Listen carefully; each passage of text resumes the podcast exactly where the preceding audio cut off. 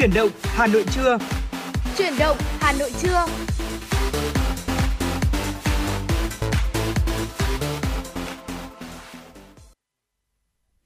Trọng Khương và Thu Minh xin chào quý vị khán thính giả đang đến với chuyển động Hà Nội trưa.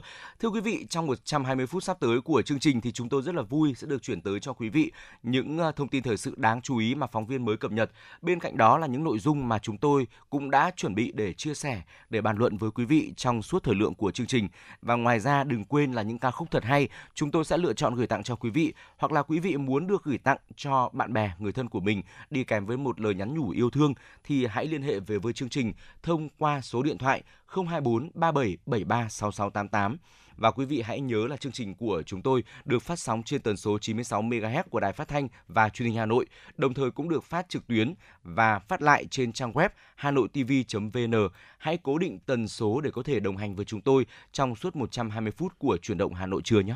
Dạ vâng ạ. Và để mở đầu cho chương trình chuyển động Hà Nội trưa của chúng ta thêm nhiều năng lượng hơn, thì sau đây xin mời quý vị chúng ta sẽ cùng lắng nghe một giai điệu âm nhạc ca khúc ngẫu nhiên với sự thể hiện của Quang Dũng và Hồng Nhung.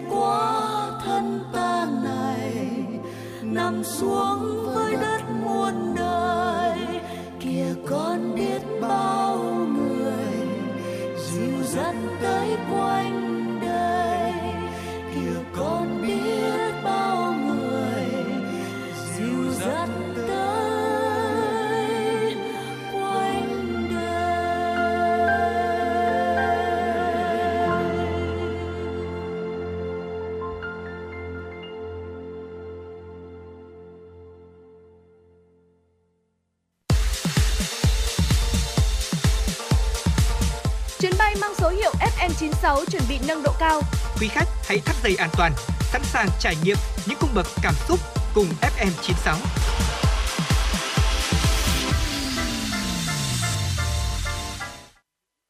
Quý vị và các bạn vừa cùng chúng tôi mở đầu chuyển động Hà Nội trưa với một ca khúc rất là ngọt ngào, có tựa đề là Ngẫu nhiên qua tiếng hát của Quang Dũng và Hồng Nhung. Còn ngay bây giờ thì xin mời quý vị hãy cùng chúng tôi đồng hành cùng chúng tôi đến với những thông tin thời sự đáng chú ý mà phóng viên Mai Liên mới thực hiện và gửi về. Thưa quý vị và các bạn, thành phố Hà Nội đã và đang tích cực hiện đại hóa bộ phận một cửa của các cơ quan đơn vị trực thuộc theo mô hình chung thống nhất. Tuy nhiên bên cạnh những yếu tố thuận lợi, thực tế cho thấy vẫn còn một số khó khăn vướng mắc cần sớm khắc phục để bộ phận một cửa đạt được sự đồng bộ, nâng cao hiệu quả phục vụ. Nhiều năm qua, việc triển khai thực hiện cơ chế một cửa, một cửa liên thông trên địa bàn Hà Nội đã thành nền nếp, Hiện thành phố đang tập trung hoàn thiện mô hình mẫu bộ phận một cửa theo hướng điện tử gắn với quyết định số 06 của Thủ tướng Chính phủ về phê duyệt đề án phát triển ứng dụng dữ liệu về dân cư, định danh và xác thực điện tử phục vụ chuyển đổi số quốc gia giai đoạn 2022-2025, tầm nhìn đến năm 2030, đề án 06. Điều dễ nhận thấy nhất tại bộ phận một cửa của các đơn vị đó là đã niêm yết đầy đủ số điện thoại, địa chỉ, email tiếp nhận các phản ánh kiến nghị về quy định hành chính để cá nhân tổ chức trực tiếp liên hệ khi gặp khó khăn, hạn chế trong quá trình thực hiện thủ tục hành chính. Ngoài hệ thống máy tính được trang bị cho cán bộ, công chức giải quyết công việc, nhiều bộ phận một cửa còn được trang bị máy tính để công dân nộp hồ sơ trực tuyến. Thưa quý vị, nghiên cứu dịch tễ học cho thấy ở Việt Nam, bệnh cúm xuất hiện quanh năm, đạt đỉnh vào tháng 3, tháng 4 và tháng 9, tháng 10 hàng năm, có xu hướng gia tăng trong mùa xuân và mùa đông. Thế nhưng, theo ghi nhận của phóng viên báo Hà Nội mới tại các bệnh viện trên địa bàn Hà Nội những tuần gần đây, số ca mắc cúm A gia tăng vào mùa hè. Số ca bệnh cúm tăng trái với quy luật cảnh báo nguy cơ dịch bệnh có thể bùng phát bất cứ lúc nào nếu lơ là tiêm vaccine phòng bệnh. Theo Phó Giám đốc Trung tâm Kiểm soát Bệnh tật Hà Nội Khổng Minh Tuấn, có những bệnh như sởi, bại liệt, miễn dịch tạo ra bền vững suốt đời. Song đối với cúm thì miễn dịch chỉ kéo dài dưới một năm. Khi kháng thể giảm, khả năng lây nhiễm tăng lên. Do đó, việc tiêm vaccine cúm định kỳ hàng năm là vô cùng cần thiết. Hiện tại, tiêm vaccine phòng dịch cúm A là chìa khóa đơn giản, an toàn và tiết kiệm nhất để giảm nguy cơ mắc bệnh, biến chứng nặng và nguy cơ lây lan cho những người xung quanh. Tại Việt Nam đã có vaccine cúm tứ giá thế hệ mới phòng ngừa bốn chủng virus cúm nguy hiểm đang lưu hành có thể gây thành đại dịch và nguy cơ tử vong cao là hai chủng cúm A, cúm A H1N1, cúm A H3N2 và hai chủng cúm B. Hiệu quả phòng bệnh của vaccine khoảng 2 đến 3 tuần sau tiêm và thời gian duy trì miễn dịch sau tiêm là 6 đến 12 tháng. Cùng với việc tiêm phòng, các bác sĩ cũng khuyến cáo về biện pháp chăm sóc trẻ thường ngày để tăng sức đề kháng.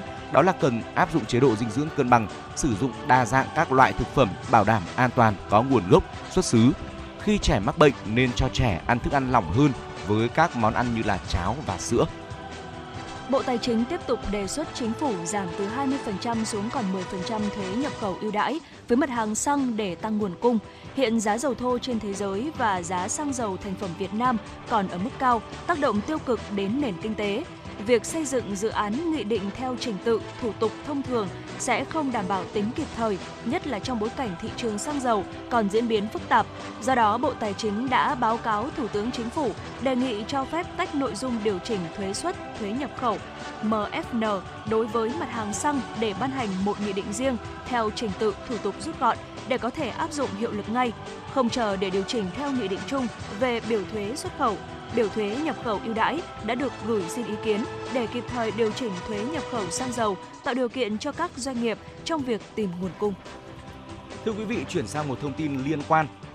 Xăng có thể giảm thêm từ 2.500 đồng đến 3.500 đồng một lít trong kỳ điều chỉnh ngày 21 tháng 7 nếu giá dầu thế giới tiếp tục ổn định và nhà điều hành trích lập quỹ bình ổn mức vừa phải.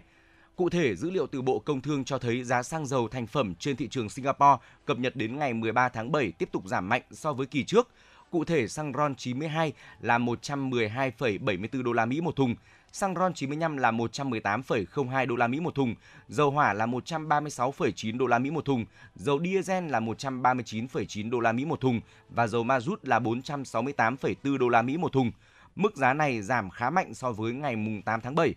Trên thị trường thế giới, dù giá dầu đã phục hồi phần nào trong phiên giao dịch 15 tháng 7, nhưng tính chung cả tuần, dầu WTI vẫn giảm 6,9% và trong khi dầu Brent giảm 5,5%. Theo lãnh đạo một doanh nghiệp đầu mối kinh doanh xăng dầu, khả năng cao là giá bán lẻ các mặt hàng này tiếp tục được điều chỉnh giảm trong kỳ điều hành ngày 21 tháng 7. Mức giảm phụ thuộc vào biến động giá dầu những ngày tới trước kỳ điều hành giá và việc điều hành quỹ bình ổn giá BOG. Vị này nói, với diễn biến giảm của giá dầu thế giới những ngày qua, xăng dầu trong nước nhiều khả năng sẽ tiếp tục giảm khoảng 2.500 đến 3.500 đồng một lít.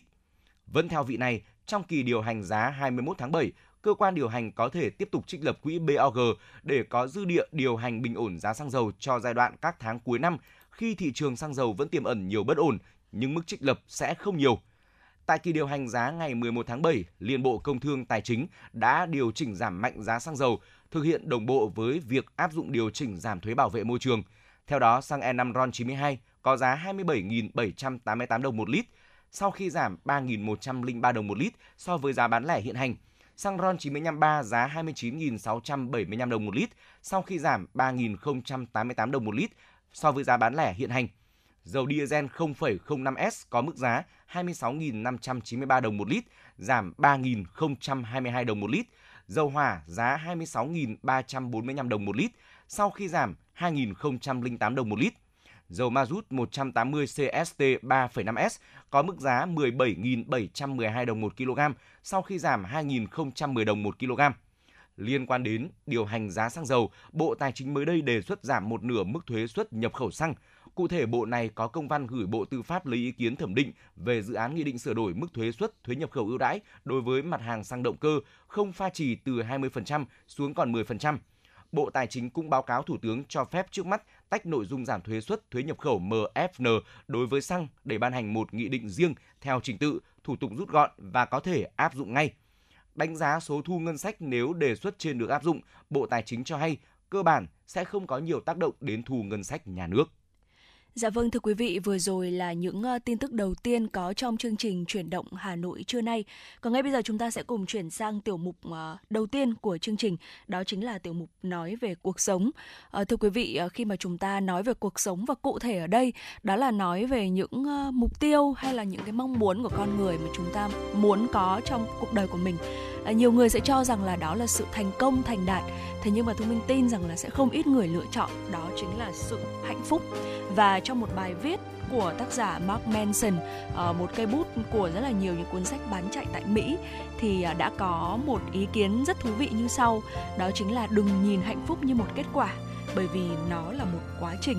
Và cụ thể theo Mark Manson thì hạnh phúc không hoàn toàn giống với niềm vui hay sự tích cực, nó sẽ đến trong quá trình chúng ta trở thành phiên bản lý tưởng của chính mình nếu như chúng ta phải cố tỏ ra là chúng ta thật là ngầu thì chúng ta sẽ chẳng bao giờ ngầu được.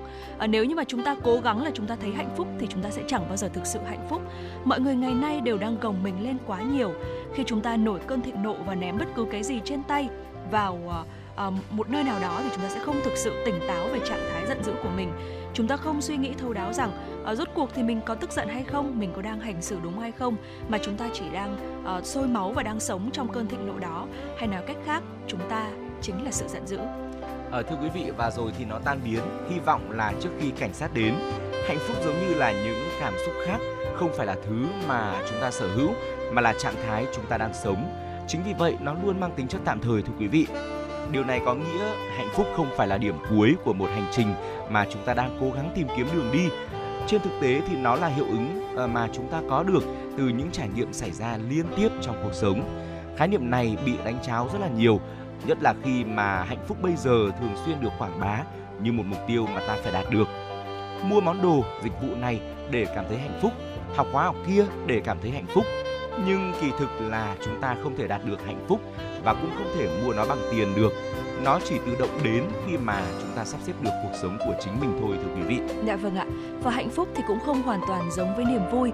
Khi hầu hết mọi người tìm kiếm hạnh phúc thì cái họ hướng tới thực ra lại là niềm vui, à, như là đồ ăn ngon này, hay là nhiều thời gian cày phim hơn, ô tô mới hay là được tiệc tùng với bạn bè hay là được uh, giảm uh, đúng cái số cân mà chúng ta đặt ra hay là chúng ta trở nên nổi tiếng hơn? Dù niềm vui mang lại cảm giác tuyệt vời thì nó cũng không giống với hạnh phúc. Niềm vui có liên quan đến hạnh phúc xong nó không dẫn đến nó. Hãy hỏi uh, thử hỏi một người uh, uh, rằng là niềm vui là một có một cái nghiên cứu cho thấy là những cái người mà chúng ta tập trung năng lượng vào những cái thú vui vật chất và hời hợt thì thường là sẽ lo âu hơn và cảm xúc là sẽ bất ổn hơn và thường là chúng ta sẽ ít hạnh phúc hơn về lâu dài. Niềm vui là một hình thức hời hợt nhất về sự thỏa mãn trong cuộc sống, vì vậy nó cũng dễ dàng đạt được nhất. Đây mới là thứ được quảng bá thường xuyên để định hình tư duy về hạnh phúc của chúng ta. Chúng ta dùng niềm vui làm bản thân tê liệt và tự kéo mình khỏi những điều không như ý, nhưng dù niềm vui là cần thiết, nó vẫn chưa đủ để giúp chúng ta hạnh phúc. À, và thưa quý vị, chúng ta không cần phải hạ thấp kỳ vọng để tìm thấy hạnh phúc đâu ạ. Gần đây thì nhiều nền tảng đều đăng tải một câu chuyện rằng con người đang trở nên bất hạnh hơn đấy. Vì chúng ta đều mắc phải chứng gọi là ái kỷ.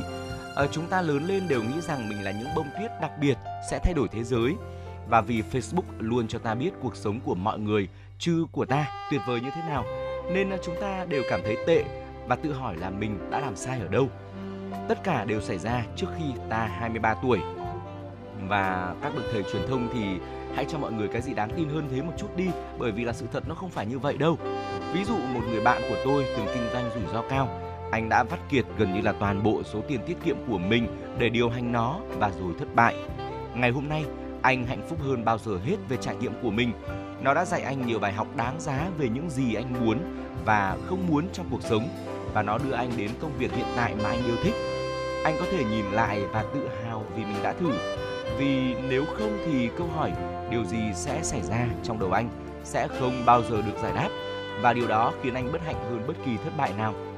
Việc không đáp ứng được kỳ vọng của bản thân không hề trái nghĩa với hạnh phúc đâu. Thực tế thì ờ, tác giả muốn phản biện rằng khả năng đánh giá cao trải nghiệm dù thất bại mới thực sự là nền tảng cơ bản của hạnh phúc.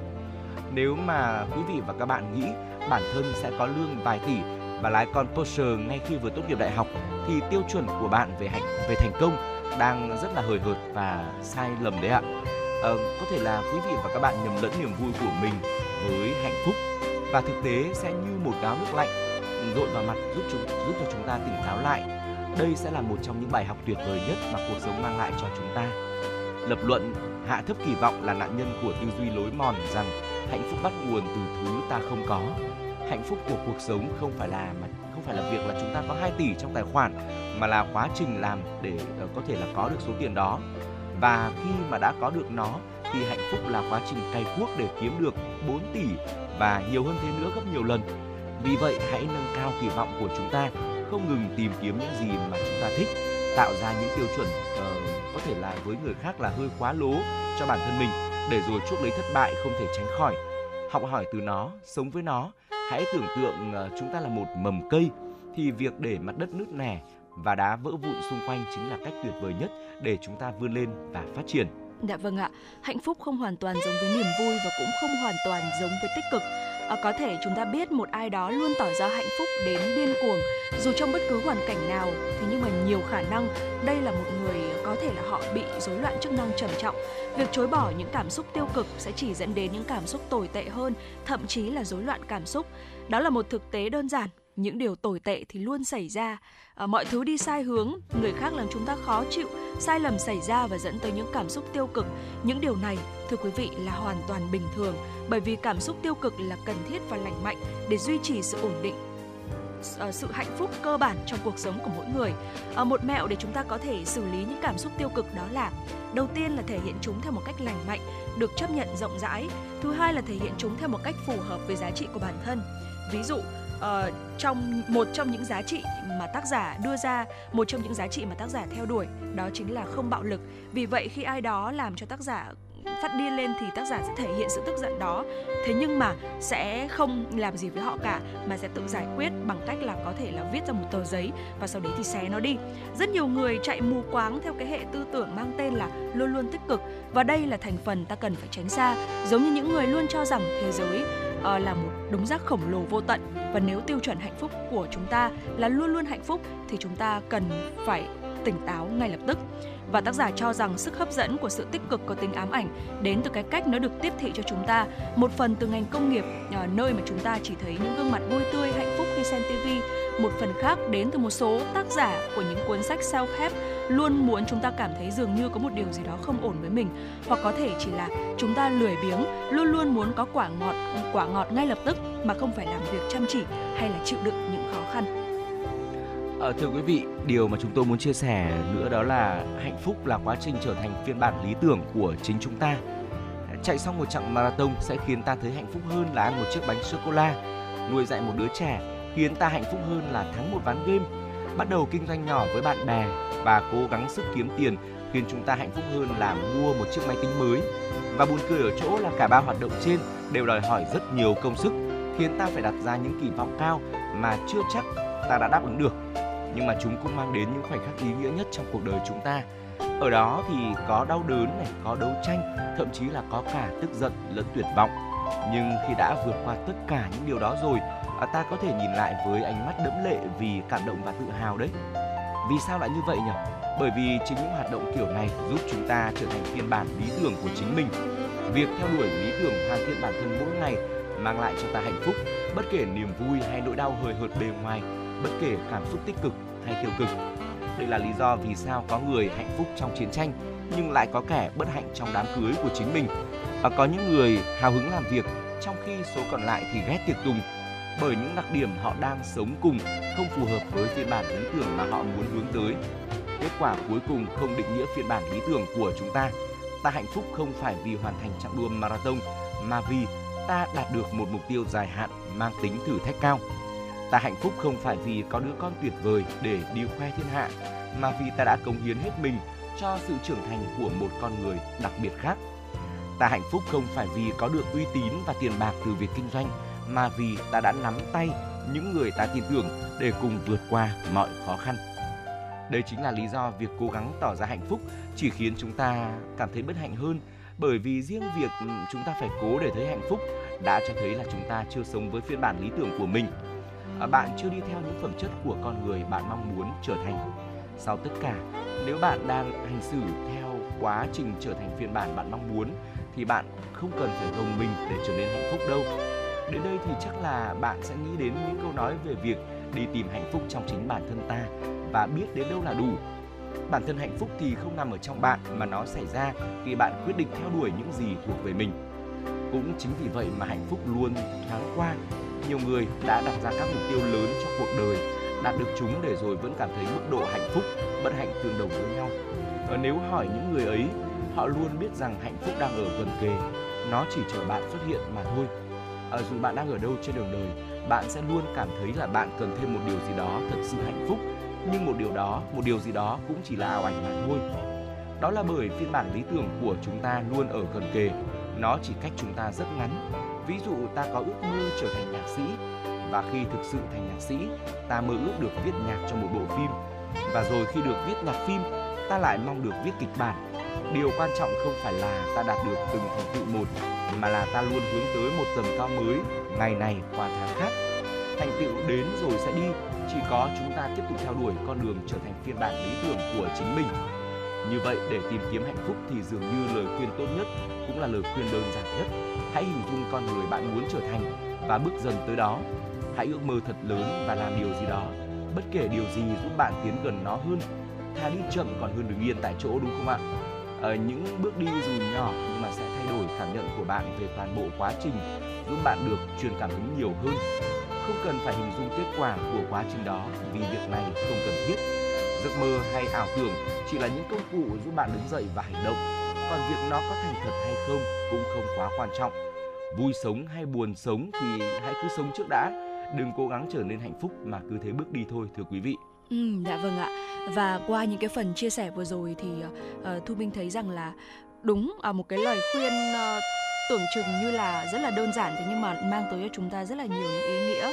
Đó chính là hãy hình dung con người mà chúng ta muốn trưởng muốn trưởng thành và bước dần tới đó thì trên cái quá trình mà chúng ta trên cái chặng đường mà chúng ta bước dần từ cái con người mà chúng ta muốn trưởng thành đó thì chúng ta sẽ cảm nhận được sự hạnh phúc đúng không ạ?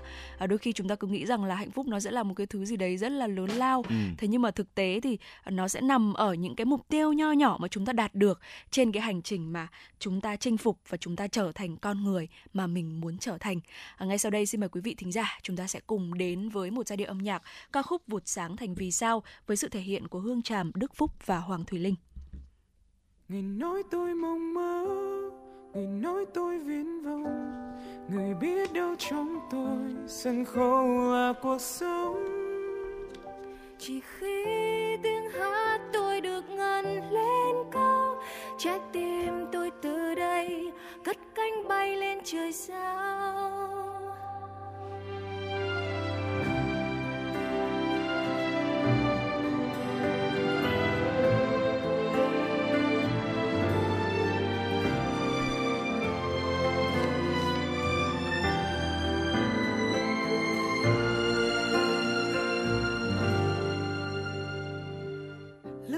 xem Michael Jackson. Ước muốn mai sau đến thật gần. Ước muốn đưa tay ra chạm vào thân tượng dù một lần thôi. Bao nhiêu đêm tôi nằm mơ không dứt, bao đêm dài thao thức. Bao nhiêu CD hư rồi không dám vứt. Tiếc công tiếc công hoài. Lúc lắng nghe xe lên radio cất tiếng hát giữa sân vận động. Phía dưới là biết bao nhiêu người thuộc lòng say mê hát theo con tim tôi một giây tỉnh giấc.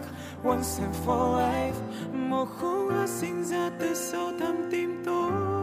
Một sáng thành vì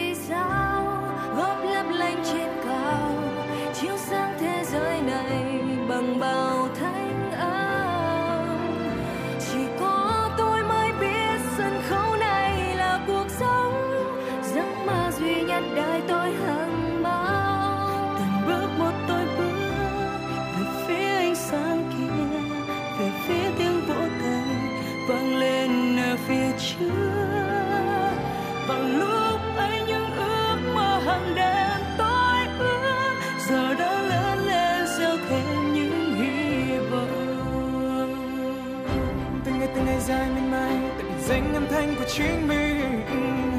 Và từng ngày từng ngày dài miên man, lối đi và cách nhìn vào ống kính. Tập cách lặng thinh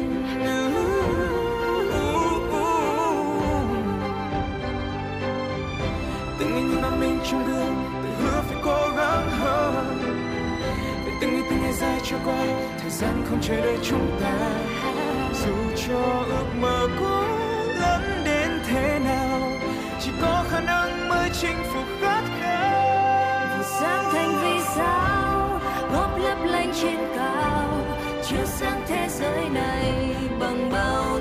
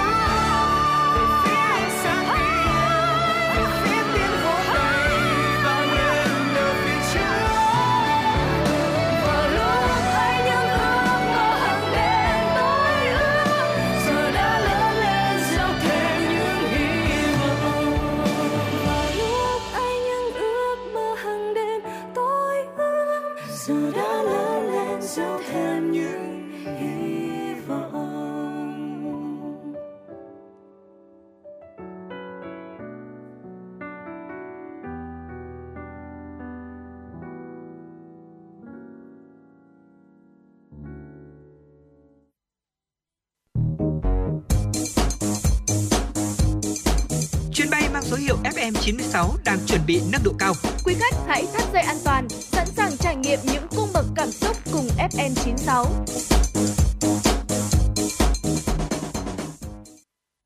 vâng, quý vị thính giả thân mến, ờ, trích lại lời của tác giả Mark Manson, vui sống hay buồn sống thì chúng ta hãy cũng hãy ờ, cứ sống trước đã, đừng cố gắng trở nên hạnh phúc, cứ thế mà bước đi thôi, để rồi đến một ngày giống như tiêu đề của bài hát vừa rồi chúng ta vừa được nghe, chúng ta sẽ vụt sáng thành vì sao. Và quý vị thân mến, nếu như quý vị ờ, có mong muốn được gửi tặng bạn bè người thân một giai điệu âm nhạc thì có thể tương tác với chúng tôi, liên hệ với chúng tôi thông qua số điện thoại nóng của chương trình là 024 3773 6688 hoặc thông qua fanpage FM96 Thời sự Hà Hà Nội quý vị nhé. Còn ngay bây giờ thì có lẽ là chúng ta sẽ cùng mà tiếp tục đến với những tin tức đáng quan tâm.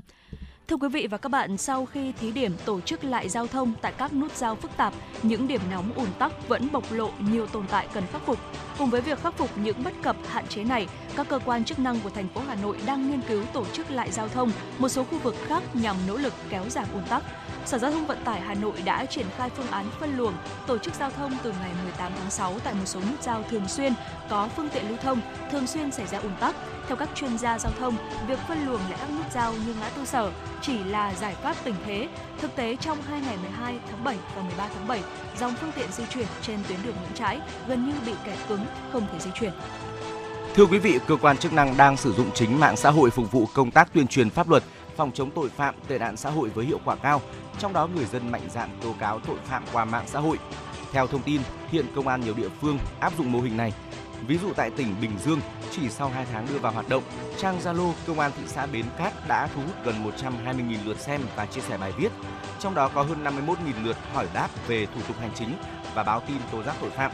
Từ đó giúp lực lượng công an phá nhiều vụ án, đặc biệt các đối tượng hoạt động phạm tội cũng ngán các trang Zalo này vì mọi hoạt động của chúng dù có tinh vi, kín đáo đến đâu cũng khó có thể vượt qua được tai mắt của người dân. Theo tính toán, trung bình mỗi ngày cuối tuần có khoảng 20.000 lượt khách đến với không gian đi bộ khu vực Hồ Hoàn Kiếm và phụ cận. Xác định rõ những tiềm năng lợi thế, quận Hoàn Kiếm đã có những chỉ đạo cụ thể nhằm xây dựng không gian đi bộ khu vực Hồ Hoàn Kiếm và phụ cận trở thành mô hình kiểu mẫu trong phát triển du lịch. Cùng với việc coi các điểm di tích cố định là những hạt nhân để phát triển thương mại du lịch, quận Hoàn Kiếm đã linh hoạt sáng tạo trong công tác tổ chức, tạo điểm tĩnh kết hợp không gian công cộng với sự cởi mở thiên về các hoạt động cộng đồng, lồng ghép một cách hài hòa với các không gian đi bộ khu vực Hồ Hoàn Kiếm, phố cổ Hà Nội, không gian bích họa phố Phùng Hưng, phố sách 19 tháng 12 để tổ chức nhiều hoạt động văn hóa nghệ thuật. Trên tinh thần đó, Ủy ban nhân dân các phường trên địa bàn quận Hoàn Kiếm đã tích cực tuyên truyền, vận động nhân dân chấp hành nghiêm các quy định trong phát triển du lịch. Chủ tịch Ủy ban nhân dân phường Hàng Chống Phạm Minh Tuấn cho biết, Ban chỉ đạo công tác bảo đảm trật tự đô thị, trật tự an toàn giao thông, vệ sinh môi trường, Ban chỉ đạo 197 của phường với lực lượng công an là nòng cốt đã xây dựng những phương án cụ thể nắm nắm giữ vững an ninh nhằm giữ vững an ninh trật tự, an toàn giao thông, trật tự đô thị, vệ sinh môi trường trong không gian đi bộ khu vực Hồ Hoàn Kiếm và phụ cận. Với sự gia quân đồng bộ của các lực lượng chức năng, du khách và người dân có thể an tâm khi tham quan, mua sắm, thưởng thức các giá trị văn hóa đặc sắc của Hà Nội. Thưa quý vị, thưa quý vị, việc sử dụng phụ gia như mì chính và phẩm màu trong chế biến thực phẩm là một việc cần thiết. Tuy nhiên, theo các chuyên gia về an toàn thực phẩm, bên cạnh các tác dụng có lợi, nếu lạm dụng mì chính hoặc phẩm màu trong công nghiệp thực phẩm quá mức quy định, vẫn có nguy cơ gây ngộ độc và bệnh tật. Mì chính được sử dụng phổ biến trong nấu nướng hàng ngày tại gia đình và hàng quán hoặc trong mì gói thịt hộp để làm tăng hương vị của thực phẩm. Nhưng việc sử dụng nhiều và thường xuyên mì chính sẽ gây ra một số bất lợi. Trước hết, đối với trẻ em, nhất là trẻ ở lứa tuổi ăn bổ sung sẽ tạo vị ngọt dẫn đến thói quen không tốt cho khẩu vị của trẻ. Đối với người lớn có thể gây ra triệu chứng nhức đầu. Vì thế, các chuyên gia khuyên không nên dùng mì chính cho trẻ dưới 12 tháng tuổi, còn người lớn không ăn hai quá 2 gam một ngày. Phần lớn các phẩm màu sử dụng trong công nghiệp thực phẩm là các chất hóa học tổng hợp. Mặc dù nhiều phẩm màu nằm trong danh mục được phép sử dụng, thường không gây ra ngộ độc cấp tính nhưng có thể gây độc do tích lũy từ các liều rất nhỏ. Ngoài ra, có những trường hợp sử dụng phẩm màu bị cấm trong chế biến thực phẩm, gây tổn hại tới sức khỏe người tiêu dùng. Báo chí đã đưa tin nhiều về phẩm màu nhuộm vàng có trong măng tươi, gây bệnh ung thư và hư hại ADN. Đó là chất vàng O, auramin O, chỉ dùng để nhuộm vải, giấy gỗ, cấm dùng trong thực phẩm.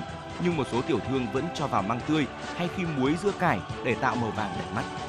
Dạ vâng thưa quý vị, ngay sau đây thì ờ, xin mời quý vị chúng ta sẽ cùng thưởng thức một giai điệu âm nhạc ca khúc Có nhau có cả thế giới với sự thể hiện của ca sĩ Thanh Hà và Phương Uyên.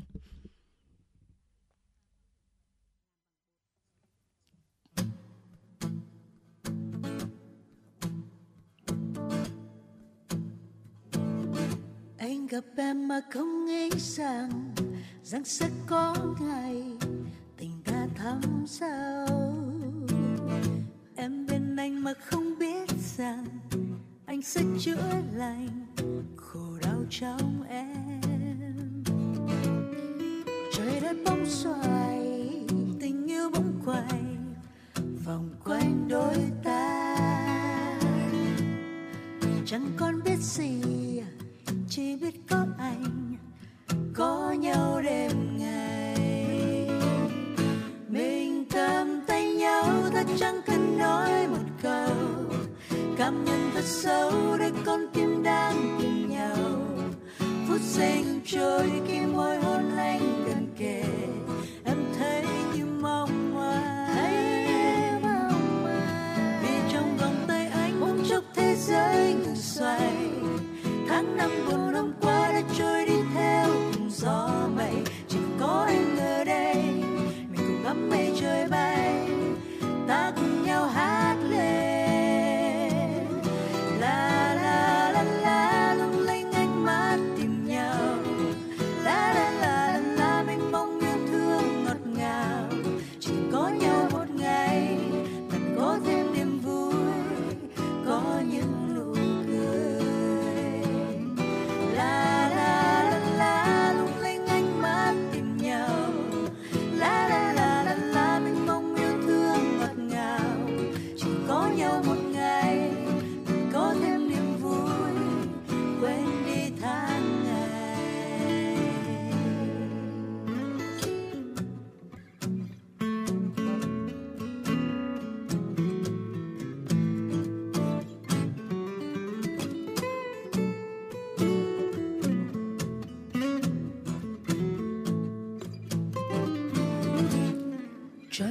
Bóng xoay tình yêu bóng quay vòng quanh đôi ta.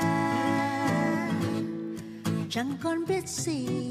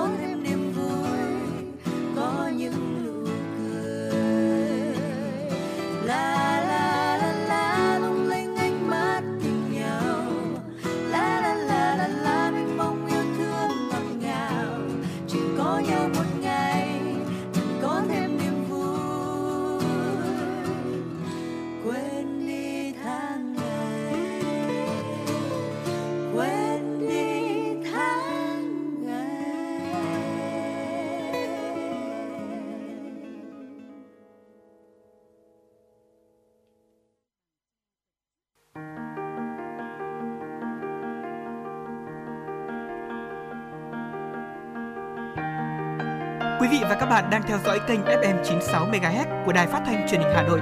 Hãy giữ sóng và tương tác với chúng tôi theo số điện thoại 024 3773 6688. FM 96 đồng hành trên mọi nẻo đường. Quý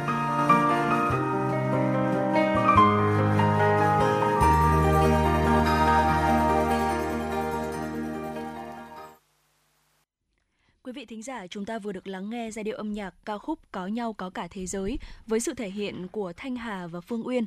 Còn ngay bây giờ chúng ta sẽ cùng tiếp tục đến với những tin tức đáng quan tâm. Thưa quý vị và các bạn, tội phạm làm giả các loại giấy tờ, tài liệu của cơ quan nhà nước ngày càng hoạt động tinh vi. Trước thực trạng trên, Công an thành phố Hà Nội đã đấu tranh mạnh mẽ với loại tội phạm này, phát hiện và cảnh báo thêm nhiều thủ đoạn mới để người dân cảnh giác. Thực tế cho thấy với tiện ích của công nghệ thông tin, mạng xã hội, việc mua bán giấy tờ tài liệu giả mạo đang là thị trường béo bở với tội phạm. người mua kẻ bán chỉ cần giao dịch qua mạng, chuyển tiền qua ngân hàng nên việc phát hiện, đấu tranh triệt phá của lực lượng công an không hề dễ dàng. Công an thành phố Hà Nội cho biết, từ năm 2021 đến nay đã phát hiện tiếp nhận hơn 2.000 vụ lừa đảo chiếm đoạt tài sản. Trong đó có rất nhiều vụ tội phạm dùng thủ đoạn làm giả con dấu, tài liệu của cơ quan tổ chức, sử dụng vào mục đích ký kết các hợp đồng để lừa đảo trong hoạt động đầu tư kinh doanh bất động sản. Những thủ đoạn này thường xuyên được cập nhật trên mạng xã hội qua các cơ quan báo chí để người dân đề cao cảnh giác. Công an thành phố Hà Nội cũng khuyến cáo người dân không đăng tải hình ảnh các loại giấy tờ tùy thân lên trên mạng xã hội vì rất có thể đó là khởi nguồn để tội phạm lợi dụng làm giả giấy tờ để lừa đảo. Thưa quý vị, ngày 17 tháng 7, Công an quận Hoàng Mai, Hà Nội cho biết đang làm rõ vụ việc hai nhóm thanh niên dùng dao kiếm giải quyết mâu thuẫn trên địa bàn. Theo thông tin ban đầu, khoảng 20 giờ ngày 15 tháng 7, do mâu thuẫn trong việc buôn bán tại chợ Cóc trong khu đô thị Kim Văn Kim Lũ, phường Đại Kim, một nhóm khoảng 5 người đến gặp một người phụ nữ tên Hường để nói chuyện. Lời qua tiếng lại, hai bên xảy ra xô xát. Thấy yếu thế, Hường gọi điện cho con trai tên Khánh đến giải quyết. Ít phút sau, Khánh đi cùng một đối tượng mang theo hung khí giống như là dao và kiếm. Vừa đến nơi, Khánh đi Khánh và đối tượng đi cùng lao vào đánh chém nhóm người đang nói chuyện với mẹ. Do không lường trước được sự việc, nhóm người này đã bị Khánh và đối tượng đi cùng truy sát chém trọng thương. Sau khi truy sát nhóm người trên, Hương, Khánh và đối tượng đi cùng vội vàng rời khỏi hiện trường. Ba người bị thương ngay sau đó được đưa đi cấp cứu tại bệnh viện y học cổ truyền quân đội, đồng thời thông báo vụ việc đến công an phường Đại Kim và công an quận Hoàng Mai. Vụ việc đang được cơ quan công an xác minh và làm rõ. BA.5, biến thể phụ của Omicron, có khả năng kháng vaccine ngừa COVID-19 gấp 4 lần so với các biến thể phụ khác của Omicron là BA.1, BA.2, BA.3 và BA.4. Đây là kết quả trong một nghiên cứu mới được công bố trên tạp chí khoa học Nature. Nghiên cứu khẳng định biến thể này có khả năng kháng lại các loại vaccine RNA, bao gồm cả vaccine của Pfizer và Moderna. Theo Tổng Giám đốc WHO, những thách thức đòi hỏi hành động ở cấp độ toàn cầu, quốc gia và địa phương. Chính vì vậy, người đứng đầu WHO đưa ra hai khuyến nghị quan trọng với các quốc gia thành viên. Một là tiêm chủng và tiêm chủng tăng cường những người có nguy cơ cao nhất. Điều này bao gồm những người lớn tuổi, những người bị bệnh mãn tính, người bị suy giảm miễn dịch và nhân viên y tế. Sau đó xây dựng bức tường miễn dịch trong toàn bộ quần thể. Hai là cung cấp thuốc kháng virus đường uống mới và các phương pháp điều trị khác cho tất cả mọi người. Ông Ghebreyesus nói thêm rằng WHO đã làm việc với các tổ chức quốc tế khác và cam kết sẽ hỗ trợ các quốc gia về vấn đề này. Thưa quý vị, Bộ Y tế Malaysia cho biết số ca mắc COVID-19 tại nước này đang tiếp tục xu hướng gia tăng trở lại.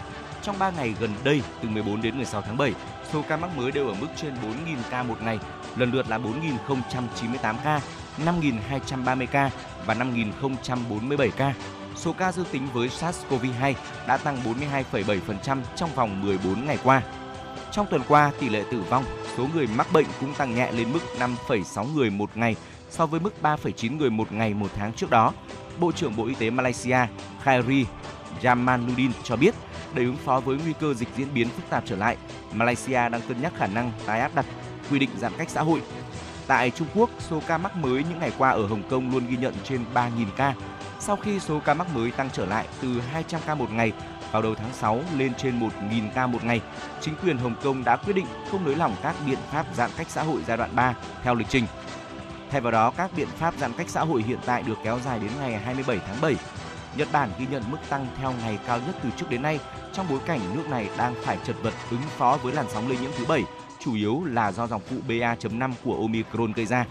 Giới chuyên gia Nhật Bản nhận định do chưa dự đoán được thời điểm đỉnh dịch của làn sóng lây nhiễm lần này nên số ca tử vong và số ca bệnh nặng còn tiếp tục tăng. Ấn Độ cũng ghi nhận 20.044 ca nhiễm mới riêng trong ngày 16 tháng 7, là ngày thứ ba liên tiếp số ca nhiễm mới ở nước này vượt ngưỡng 20.000 ca một ngày. Ngày 17 tháng 7, Reuters cho biết các thành viên Hội nghị Bộ trưởng Tài chính và Thống đốc Ngân hàng Trung ương, nhóm các nền kinh tế phát triển và mới nổi hàng đầu thế giới G20 đã nhất trí nhận định rằng đà phục hồi kinh tế toàn cầu đang chậm lại và bị ảnh hưởng nghiêm trọng bởi cuộc khủng hoảng tại Ukraine. Tuyên bố được nước chủ nhà Indonesia đưa ra sau hai ngày làm việc nêu rõ, phần lớn các nước thành viên đều cho rằng xu hướng mất an ninh lương thực và năng lượng đang gia tăng ở mức báo động và nhất trí phối hợp hành động nhanh chóng để giải quyết vấn đề này. Tất cả các thành viên cũng tái khẳng định cam kết thực thi những thay đổi về quy định thuế quốc tế dự kiến có hiệu lực vào năm 2024, phối hợp chính sách nhằm kiểm soát đại dịch COVID-19, ứng phó với lạm phát đang tăng nhanh và biến đổi khí hậu. Hội nghị lần này diễn ra với sự tham dự của hơn 400 đại diện đến từ các nước thành viên G20 và các tổ chức quốc tế, trong đó có 17 bộ trưởng tài chính và 10 thống đốc ngân hàng trung ương tham dự trực tiếp. Những khác biệt trong quan điểm về vấn đề Ukraine khiến hội nghị không đưa ra được tuyên bố chung. Và thưa quý vị, đó là những thông tin thời sự đáng chú ý chúng tôi gửi đến cho quý vị. Sẽ vẫn còn những uh, nội dung đáng chú ý khác nữa ở phần sau của chương trình. Tuy nhiên, hãy cùng thư giãn một ít phút với âm nhạc. Chúng tôi sẽ quay trở lại ngay sau đó.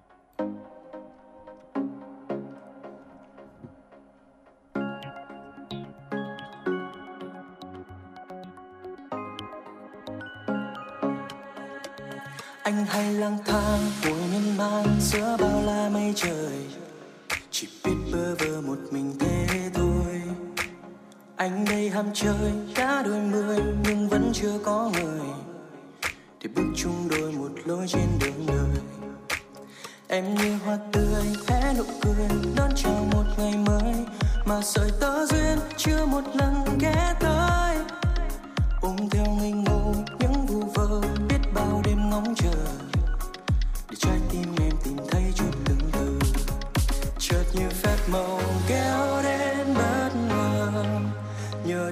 thành giúp ươm mầm những giấc mơ. Cùng nhau bắn tim ngập trời, từng giây phút tuyệt vời. Đưa ta đến một tòa đô yêu thương mới.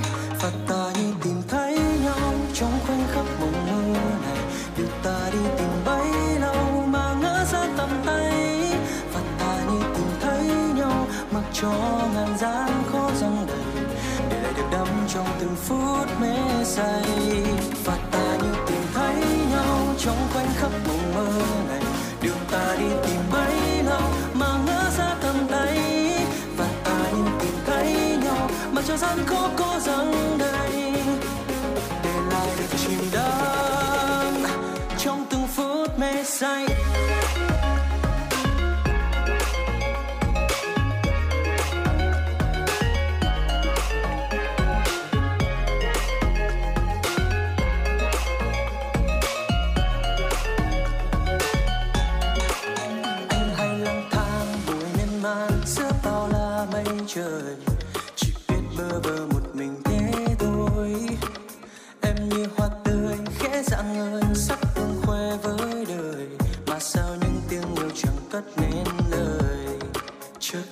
Màu kéo đến bất ngờ. Nhờ đi đi thành giúp ươm mầm những giấc mơ. Cùng nhau bắn tim ngập trời, từng giây phút tuyệt vời. Đưa ta đến một tòa đồ yêu thương hơn.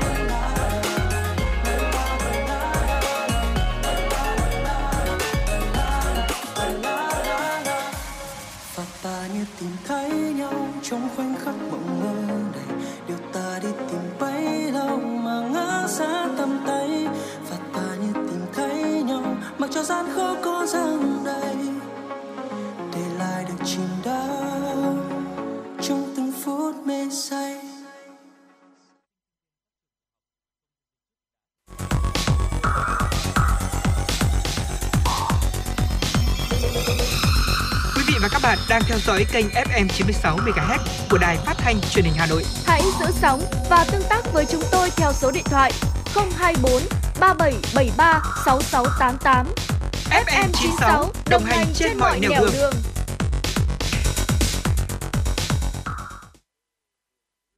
Quý vị và các bạn đang quay trở lại với chuyển động Hà Nội trưa và tiếp nối chương trình ngay bây giờ thì xin mời quý vị hãy cùng chúng tôi đến với tiểu mục Sống khỏe cùng FM 96. Và ngày hôm nay thì chúng tôi muốn chia sẻ với quý vị về ờ, chế độ dinh dưỡng nghỉ ngơi giúp cho cân bằng hormone trong cơ thể quý vị nhé. Việc mà tiêu thụ thực phẩm bổ dưỡng, tập thể dục thường xuyên, ngủ đủ giấc có thể giúp cải thiện hormone của chúng ta rất là nhiều. Hormone hay còn được biết đến là nội tiết tố có ảnh hưởng đến sức khỏe tinh thần, thể chất, cảm xúc, kiểm soát sự thèm ăn, cân nặng một cơ thể khỏe mạnh có thể sản xuất chính xác từng loại hormone cần thiết phục vụ quá trình chuyển hóa của cơ thể. Tuy nhiên thì lối sống ít vận động, chế độ ăn uống thiếu khoa học có thể ảnh hưởng đến điều này. Ngoài ra thì một số hormone sẽ suy giảm theo tuổi tác, thể trạng của mỗi người. Đó là thông tin được tổng hợp từ ờ, trang Healthline và xin mời quý vị hãy cùng tiếp tục theo dõi những chia sẻ tiếp theo. Thưa quý vị, ăn đủ protein trong mỗi bữa ăn, à, tiêu thụ đủ lượng protein quan trọng giúp vitamin cơ thể cần để sản xuất ra các nội tiết tố có nguồn gốc từ protein. Hormone peptide đóng một vai trò quan trọng trong việc điều chỉnh chuyển hóa năng lượng, thèm ăn, căng thẳng, sinh sản. Nghiên cứu chỉ ra rằng là ăn protein làm giảm hormone đói ghrelin và kích thích sản xuất hormone peptide và peptide giống như glucagon 1. Một nghiên cứu kéo dài 3 tháng với 156 thanh thiếu niên bị béo phì liên quan đến bữa ăn sáng giàu protein giúp làm tăng mức uh, giúp làm tăng mức peptide dẫn đến là giảm cân do tăng cảm giác no. Các chuyên gia khuyên là chúng ta nên ăn tối à, nên ăn tối thiểu là từ 20 đến 30 gram protein mỗi bữa ăn. Các loại thực phẩm giàu protein như là trứng hay là ức gà, đậu lăng hoặc là cá. Và thưa quý vị, ờ, chăm sóc sức khỏe đường ruột thì ờ, cũng là một điều rất là tốt ạ. Đường ruột chứa hàng nghìn tỷ vi khuẩn tạo ra nhiều chất chuyển hóa tích cực, tiêu cực đến nội tiết tố. Hệ vi sinh vật đường ruột điều chỉnh hormone bằng cách điều chuyển sự kháng insulin và cảm giác no. Hệ vi sinh vật đường ruột tạo ra các axit béo chuỗi ngắn SCFA như là acetat, propionat và butyrat cả acetat và butyrat đều hỗ trợ quá trình quản lý cân nặng bằng cách tăng cường đốt cháy calo, do đó giúp ngăn ngừa kháng insulin rất là tốt. Dạ vâng ạ. Và giảm lượng đường cũng là một trọng. Giảm lượng đường có thể là một cách tối ưu hóa hormone chức năng, tránh béo phì hay là các bệnh khác. Ở fructose thì có liên quan đến sự gián đoạn của hệ thống vi sinh vật đường ruột có thể dẫn đến là mất cân bằng nội tiết tố. Hơn nữa đường fructose có thể là sẽ không kích hoạt sản xuất hormone leptin đầy đủ dẫn đến là sẽ bị tăng cân. Thưa quý vị và một điều tiếp theo nữa mà chúng tôi muốn được chia sẻ với quý vị đó là tiêu thụ chất béo lành mạnh việc mà chúng ta tiêu thụ chất béo tự nhiên chất lượng cao trong chế độ ăn uống giúp giảm tình trạng kháng insulin và cảm giác thèm ăn. MCT là viết tắt của medium chain ờ, triglycerides, chất béo trung tính chuỗi trung bình là loại chất béo có trong thực phẩm như là dầu dừa. Ở dưỡng chất này thì thúc đẩy tăng đốt cháy calo. Chất béo lành mạnh như là omega 3 giúp tăng độ nhạy insulin bằng cách giảm viêm, các dấu hiệu tiền viêm Ngoài ra thì omega 3 có thể ngăn chặn mức độ cortisol tăng lên khi mà căng thẳng mãn tính. Dạ vâng ạ. Và chất xơ cũng làm tăng độ nhạy insulin, kích thích sản xuất các hormone khiến cơ thể của chúng ta cảm thấy là no hơn. Hệ vi sinh vật đường ruột lên men chất xơ hòa tan trong ruột kết, kích thích giải phóng các hormone. Vì vậy, chúng ta hãy cố gắng ăn nhiều loại thực phẩm giàu chất xơ mỗi ngày quý vị nhé. Chúng ta cũng nên lưu ý đến chế độ ăn địa trung hải Estrogen là một loại hormone liên quan đến sức khỏe sinh sản, không chỉ của phái nữ đâu mà của cả nam giới nữa. Nó giúp cân bằng lượng đường trong máu, giúp xương, tim, hệ miễn dịch và não khỏe mạnh. Tuy nhiên thì nồng độ estrogen quá thấp hoặc là quá cao có liên quan đến tình trạng sức khỏe như là béo phì, rối loạn chuyển hóa, các bệnh ung thư khác nhau. Thực tế thì các lựa chọn chế độ ăn uống có thể góp phần làm thay đổi nồng độ estrogen.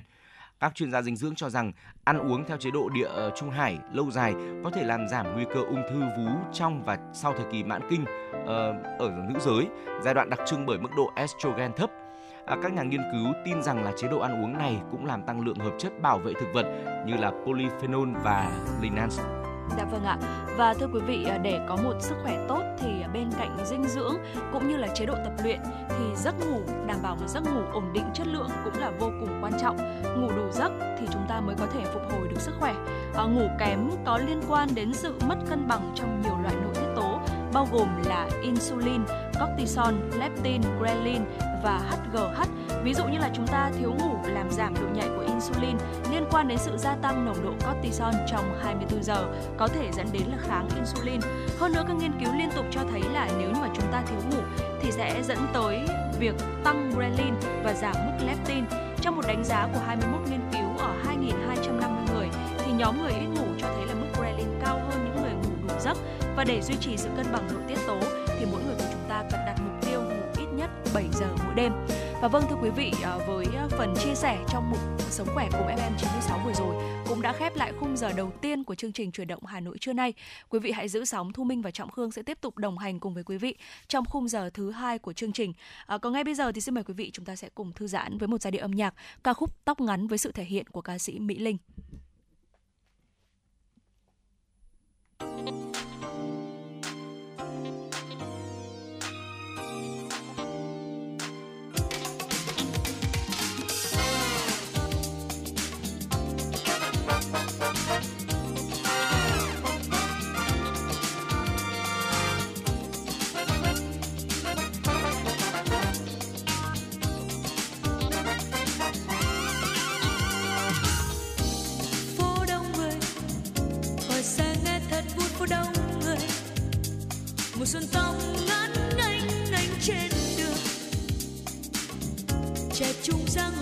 Giữa phố phường lướt đi rất nhẹ nhàng, nhanh nhanh nhanh nhanh bay trên con đường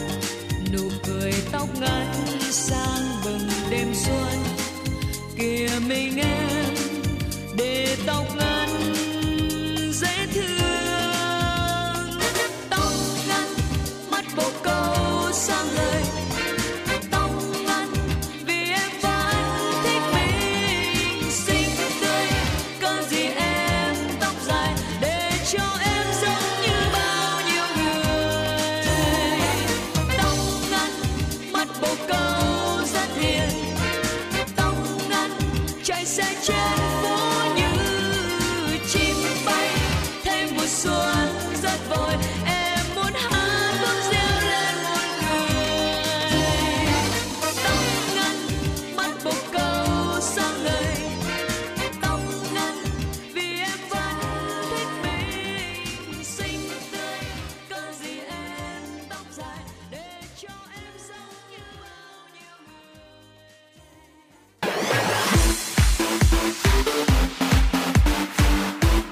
Chuyển động Hà Nội trưa. Chuyển động Hà Nội trưa.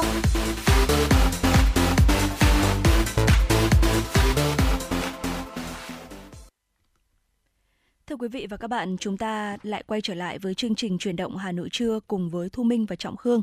Ngay sau đây sẽ là phần tin.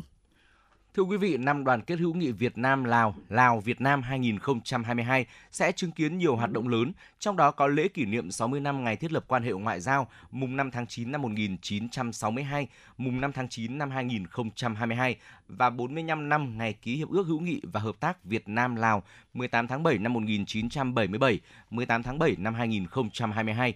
Đây là dịp ôn lại chặng đường lịch sử và mối quan hệ đặc biệt của hai đất nước vừa là đồng chí, vừa là anh em, qua đó thúc đẩy mối quan hệ này lên một tầng lên một tầm cao mới.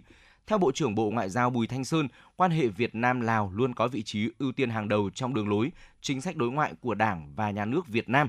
Đảng, Nhà nước và nhân dân Việt Nam luôn nhận thức mỗi thắng lợi trong sự nghiệp đấu tranh giải phóng dân tộc, thống nhất trước đây cũng như trong công cuộc đổi mới ngày nay của Việt Nam đều gắn liền với sự đoàn kết, ủng hộ và giúp đỡ trí nghĩa trí tình của Đảng, Nhà nước và nhân dân Lào – Rõ ràng mối quan hệ thủy chung trong sáng Việt Nam Lào là mối quan hệ mẫu mực hiếm có trên thế giới. Tình hữu nghị vĩ đại, đoàn kết đặc biệt và hợp tác toàn diện giữa hai nước càng trở nên quan trọng trong giai đoạn phát triển mới. Dù khó khăn, gian khổ đến đâu, Việt Nam và Lào quyết tâm làm hết sức mình, giữ gìn và bảo vệ mối quan hệ Việt-Lào như giữ gìn con người của mắt mình, như lời Tổng Bí thư Nguyễn Phú Trọng, để mối quan hệ thiêng liêng mãi mãi xanh tươi, đời đời bền vững – vì sự phát triển phồn vinh của hai nước, đóng góp tích cực vào hòa bình, ổn định, hợp tác và phát triển ở khu vực và thế giới. Nhân dịp kỷ niệm 75 năm Ngày Thương binh Liệt sĩ 27 tháng 7 năm 1947, 27 tháng 7 năm 2022, từ ngày 20 đến ngày 29 tháng 7, Bảo tàng Mỹ thuật Việt Nam phối hợp với Bảo tàng Lịch sử Quân sự Việt Nam tổ chức triển lãm còn mãi với thời gian với 69 tác phẩm mỹ thuật của 62 tác giả được lựa chọn trong sưu tập của hai bảo tàng triển lãm thể hiện những góc nhìn chân thực về hình tượng người chiến sĩ, những ký ức không quên về các cuộc chiến tranh đã qua và tình cảm lòng tri ân đối với những người mẹ Việt Nam anh hùng, những dân quân, y sĩ, bác sĩ và rất nhiều những tấm gương bình dị đã lặng lẽ dâng hiến tuổi thanh xuân, góp phần vào thắng lợi chung của dân tộc với sự đa dạng về bút pháp, thể loại và chất liệu, triển lãm mong muốn đưa người xem hồi tưởng về một thời quá khứ hào hùng đã qua nhưng mãi được trân trọng và ghi nhớ. Tổ quốc đời đời nhớ ơn các anh hùng liệt sĩ. Đất mẹ luôn giang tay đón các anh trở về. Các anh còn sống mãi trong trái tim người dân Việt Nam. Triển lãm còn là sự truyền tải cảm nhận sâu sắc về tình yêu quê hương đất nước, khát vọng hòa bình, lòng tri ân trân trọng và biết ơn những người đã công hiến hy sinh vì độc lập dân tộc, vì cuộc sống bình yên tươi đẹp hôm nay. Trung ương Đoàn Thanh niên Cộng sản Hồ Chí Minh cho biết diễn đàn trí thức trẻ Việt Nam toàn cầu lần thứ 5 sẽ được tổ chức vào tháng 11 năm 2022. Chủ đề của diễn đàn là trí thức trẻ thúc đẩy ứng dụng khoa học và công nghệ, đổi mới sáng tạo, góp phần phục hồi phát triển kinh tế đất nước sau đại dịch. Qua đó nhằm củng cố và nâng cao vai trò của mạng lưới trí thức trẻ Việt Nam toàn cầu, tăng cường kết nối, hợp tác giao lưu giữa thanh niên, trí thức trẻ Việt Nam trong và ngoài nước.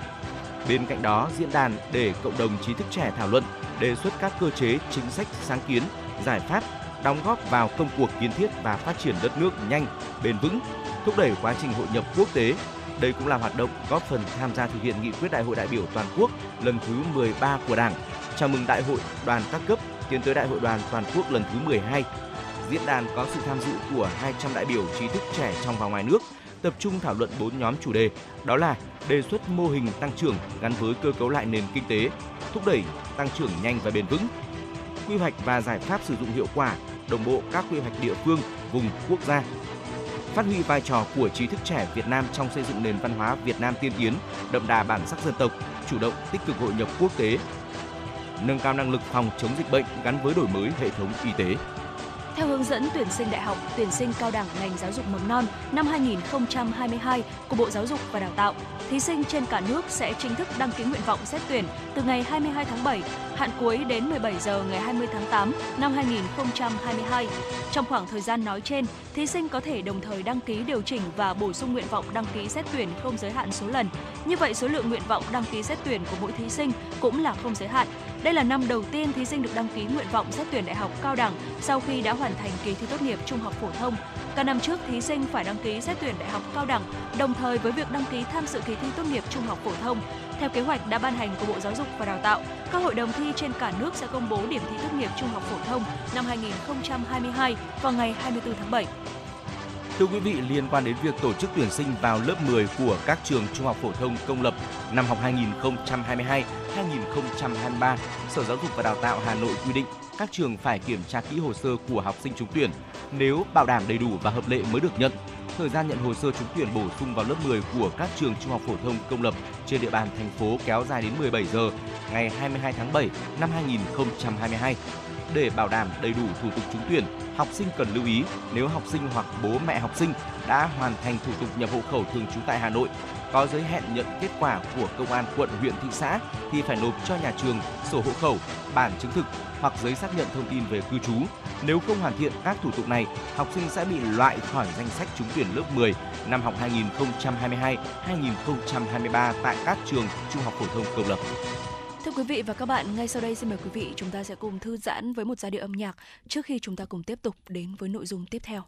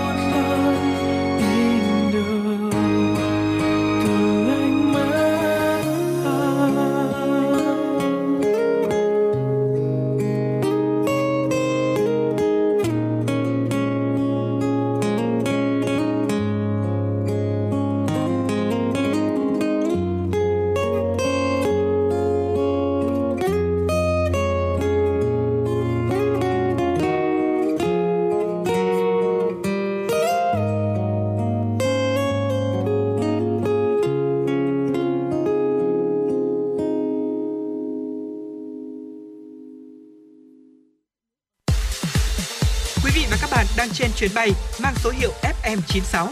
Hãy thư giãn, chúng tôi sẽ cùng bạn trên mọi cung đường. Hãy giữ sóng và tương tác với chúng tôi theo số điện thoại 024 3773 6688. Các bạn thân mến, hãy cùng tiếp tục đồng hành với Trọng Khương và Thu Minh trong những phút tiếp theo của chuyển động Hà Nội trưa. Và ngay bây giờ, ngay bây giờ thì chúng tôi xin mời quý vị hãy cùng thưởng thức tách cà phê trưa với chương trình nhé. Và trong tiểu mục cà phê trưa hôm nay, chúng tôi xin được uh, giới thiệu đến với quý vị uh, một nội dung đang nhận được rất là nhiều sự quan tâm đến từ uh, quý vị thính giả, đặc biệt là những người làm công tác văn phòng, công việc văn phòng liên quan đến giờ nghỉ trưa. Thì thưa quý vị, giờ nghỉ trưa tại các công ty Việt Nam như chúng ta biết thì thường dao động trong khoảng từ một tiếng đến một tiếng rưỡi. Ở trong thời gian này thì hầu hết người lao động tự sắp xếp để mà ăn trưa và giải trí theo ý muốn của mình. Ở tuy nhiên thì không phải tất cả đều sử dụng quỹ thời gian này cho việc nghỉ ngơi. Ở nhiều người có thói quen là tiếp tục làm việc, hàn huyên với đồng nghiệp hay là xử lý việc cá nhân. Hãy cùng với chúng tôi lắng nghe ý kiến đến từ một vài bạn trẻ trong lĩnh vực trong nhiều lĩnh vực khác nhau để cùng xem là họ có những chia sẻ như thế nào đối với lựa chọn trong giờ nghỉ trưa nhé. Dạ vâng ạ. Đầu tiên đó chính là bạn Thu Trang là chuyên viên phát triển kinh doanh.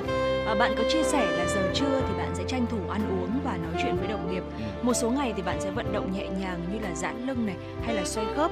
À, giờ nghỉ trưa thì chỉ một tiếng cho nên là bạn không nghĩ là mình có thể làm gì nhiều. Sang đến buổi chiều nếu mà buồn ngủ thì bạn có thể bổ sung thêm một cốc cà phê hoặc là nước tăng lực để tỉnh táo hơn. À, bên cạnh đó thì có bạn Thành Nam là chuyên viên quản trị web thì à, bạn đã tận dụng thời gian nghỉ trưa để có thể đọc sách, nghe podcast, xem video và đối với bạn thì đây là một cái khoảng thời gian khá là yên tĩnh và dễ tập trung để học hỏi thêm những kiến thức mới thường thức xuyên trưa không ảnh hưởng gì đến sinh hoạt và công việc của tôi vì đây là lối sống mà tôi đã duy trì trong nhiều năm nay. Đó là chia sẻ của bạn Thành Nam. Ngoài ra thì ờ, một họa viên kiến trúc là bạn Quốc Hùng có chia sẻ gần đây thì ờ, bạn được cấp trên phân công làm việc với một đối tác quan trọng vì đặc thù chuyên môn cho nên là bạn đã tranh thủ giờ nghỉ trưa để tụng học thêm những kiến thức mới về công nghệ, phần mềm và đáp ứng việc hợp tác hai bên. Ngoài công việc tại công ty thì bạn còn đi dạy thêm vào buổi tối và giờ trưa là thời gian rảnh duy nhất trong ngày. Ở bên cạnh đó thì chúng tôi còn ghi nhận được ý kiến của bạn Mạnh Cường là nhân viên marketing. Bạn có chia sẻ là chỉ có khoảng một tiếng nghỉ trưa là bạn tranh thủ ra ngoài ăn uống, thay đổi không khí đọc báo hay là tán gẫu với đồng nghiệp và bạn gần như là không ngủ trưa ở công ty bao giờ. Quỹ thời gian buổi trưa rất là ít ỏi, ngủ ngắn và nông, còn khiến cho bạn cảm thấy mệt hơn vào buổi chiều. Tuy nhiên, à, nếu mà không ngủ trưa thì sẽ làm cho Mạnh Cường bị rối loạn giấc ngủ. À, tan sở về nhà lúc 19 giờ, việc đầu tiên bạn làm là chợp mắt một tiếng bởi vì quá mệt. Sau đó ban đêm thì bạn lại khó ngủ và thường chỉ ngủ sau từ 1 cho đến 2 giờ sáng. À, tiếp theo là chia sẻ của bạn Thanh Nga là nhân viên tư vấn bất động sản thì bạn có chia sẻ đặc thù nghề nghiệp làm tư vấn bất động sản cho nên là bạn không thể ngủ trưa do phải gặp gỡ khách hàng. Giờ trưa là thời điểm họ rảnh rỗi liên hệ uh, cho bạn để có thể hỏi những cái thông tin các dự án. Tuy nhiên không ngủ trưa thì làm bạn rất là mệt và nhanh mất sức vào buổi chiều. Ờ, và còn rất là nhiều những ờ, chia sẻ khác nữa đến từ ờ, các bạn trẻ à, như chúng ta thấy. Còn có bạn Phương Khanh là chuyên viên PR thì bạn có chia sẻ là công ty cũ của tôi thì không có văn hóa ngủ trưa, mọi người đều dành thời gian làm việc riêng hoặc là trò chuyện. Và giờ đây qua công ty mới thì tôi vẫn giữ thói quen này. Hiện tại tôi vẫn chưa thấy mình gặp vấn đề gì để à, vì là thiếu ngủ trưa cả, trừ một số trường hợp là một số hôm mất ngủ cả trưa lẫn tối và bạn đã phải uống khá là nhiều cà phê và trà để có thể ờ, giữ cho mình ờ, tỉnh táo trong suốt giờ làm việc và thưa quý vị ờ, bên cạnh một số những cái nguyên nhân như vậy thì cũng có những cái nguyên nhân ví dụ như là nhiều văn phòng không lý tưởng để nghỉ trưa cho nên là nhiều người cũng không thể ngủ trưa được à, như là bạn Thu Trang chia sẻ thì công ty của bạn không có thời gian, không có không gian và cơ sở vật chất phục vụ riêng cho việc ngủ trưa của nhân viên. Những ai muốn chợp mắt sẽ ngủ gục trên bàn hoặc là co chân trên ghế. Tư thế đó thì rất là không tốt cho giấc ngủ và Thu Trang chia sẻ rằng là cũng không được mang theo chăn mền, chăn màn đến văn phòng vì quy định là không cho phép. Ngoài ra thì giờ nghỉ trưa rất là ngắn, chỉ một tiếng đồng hồ thôi. Muốn chợp mắt 15 đến 30 phút thì uh, nhân viên phải ăn trưa rất là nhanh hoặc là không ăn thì mới có đủ thời gian dành cho giấc ngủ trưa. Đối với bạn Thành Nam thì bạn ấy chia sẻ rằng là công ty của bạn có phòng riêng dành cho nhân viên nghỉ trưa nhưng mọi người chủ yếu là ngủ nhanh trên ghế hoặc là gục xuống bàn có vẻ là ít ai cảm thấy thoải mái khi mà sử dụng phòng ngủ của tập thể. Tuy nhiên, vì không có thói quen là ngủ trưa, nên là bạn Thành Nam cũng bảo rằng là việc này không ảnh hưởng đến mình nhiều. Đối với bạn Quốc Hùng thì ờ, bạn ấy nói rằng là công ty của bạn ấy khá là ồn vào khung giờ trưa nhưng mà nếu sau giờ này khi cơ thể có dấu hiệu tiêu cực thì ờ, bạn ấy và nhiều nhân viên đồng nghiệp khác nữa sẽ cố gắng là thu xếp ngủ trưa tại văn phòng một chút còn bạn mạnh cường thì ờ, nhấn mạnh rằng là công ty của bạn cho phép mọi người ngủ trưa tại văn phòng đấy nhưng mà đèn thì bật rất là sáng tiếng nói chuyện thì cứ dâm gian gì dầm thậm chí là còn ồn ào nữa à, ai muốn ngủ thì đều nằm gục xuống bàn ảnh hưởng đến cuộc sống về lâu về dài bạn hy vọng rằng là công ty có thể tạo ra không gian nghỉ ngơi dành riêng cho nhân viên với khoảng thời gian ờ, kéo dài khoảng 2 tiếng nghỉ trưa. Ờ, bạn Thanh Nga thì chia sẻ thêm là tại công ty bạn mọi người cũng ngủ cục xuống bàn và có một vài bạn thì ngả lưng trên ghế. Nhiều người cũng rất là mong chờ công ty bố trí một vị trí ngủ phù hợp hơn cho nhân sự. À, vào những ngày mà không có lịch gặp khách hàng vào giờ trưa thì ờ, nhiều người dự định chợp mắt một lúc tại công ty nhưng mà việc này thì cũng không dễ dàng bởi vì có những người thì cảm thấy khó ngủ trong môi trường lạ có những người thì tư thế ngủ không phù hợp khiến họ cũng khó đi vào giấc ngủ hơn còn thì bạn Phương Khanh có chia sẻ rằng là công ty thì có một cái phòng riêng phục vụ cho việc ăn uống, trò chuyện. Vì vậy những người ở lại văn phòng cũng khá là thoải mái để ngủ nghỉ vào buổi trưa. Ở trong một tiếng nghỉ trưa thì rèm cửa sẽ được thả xuống và tiếng ồn thì được hạn chế. Nhưng mà Phương Khanh chia sẻ là bạn bạn ấy không có dự định là tập thói quen ngủ trưa vì còn nhiều vấn đề cá nhân phải giải quyết. À, tuy vậy nếu mà cơ thể lên tiếng thì bạn ấy cũng sẽ cố gắng là cân nhắc phương án ngủ hoặc là thiền vào giờ trưa để lấy lại sức. Ừ.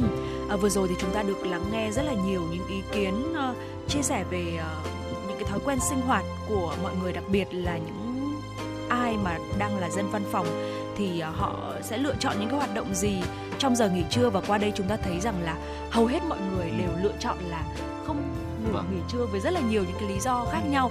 Thế thì anh Trọng Khương thì sao ạ? Ờ, tôi nghĩ rằng là việc nghỉ ngủ trưa ấy ừ, thì là một cái việc rất là quan trọng cho cơ thể của chúng ta được hồi phục lại sức khỏe về thể chất linh lẫn tinh thần cho ca làm việc buổi chiều. À, và quả thực rằng là đối với nhiều công ty ấy, ừ, với nhiều văn phòng thì họ không có không gian và uh, cũng không có kinh phí để có thể là mở rộng thêm một không gian cho nhân viên nghỉ trưa.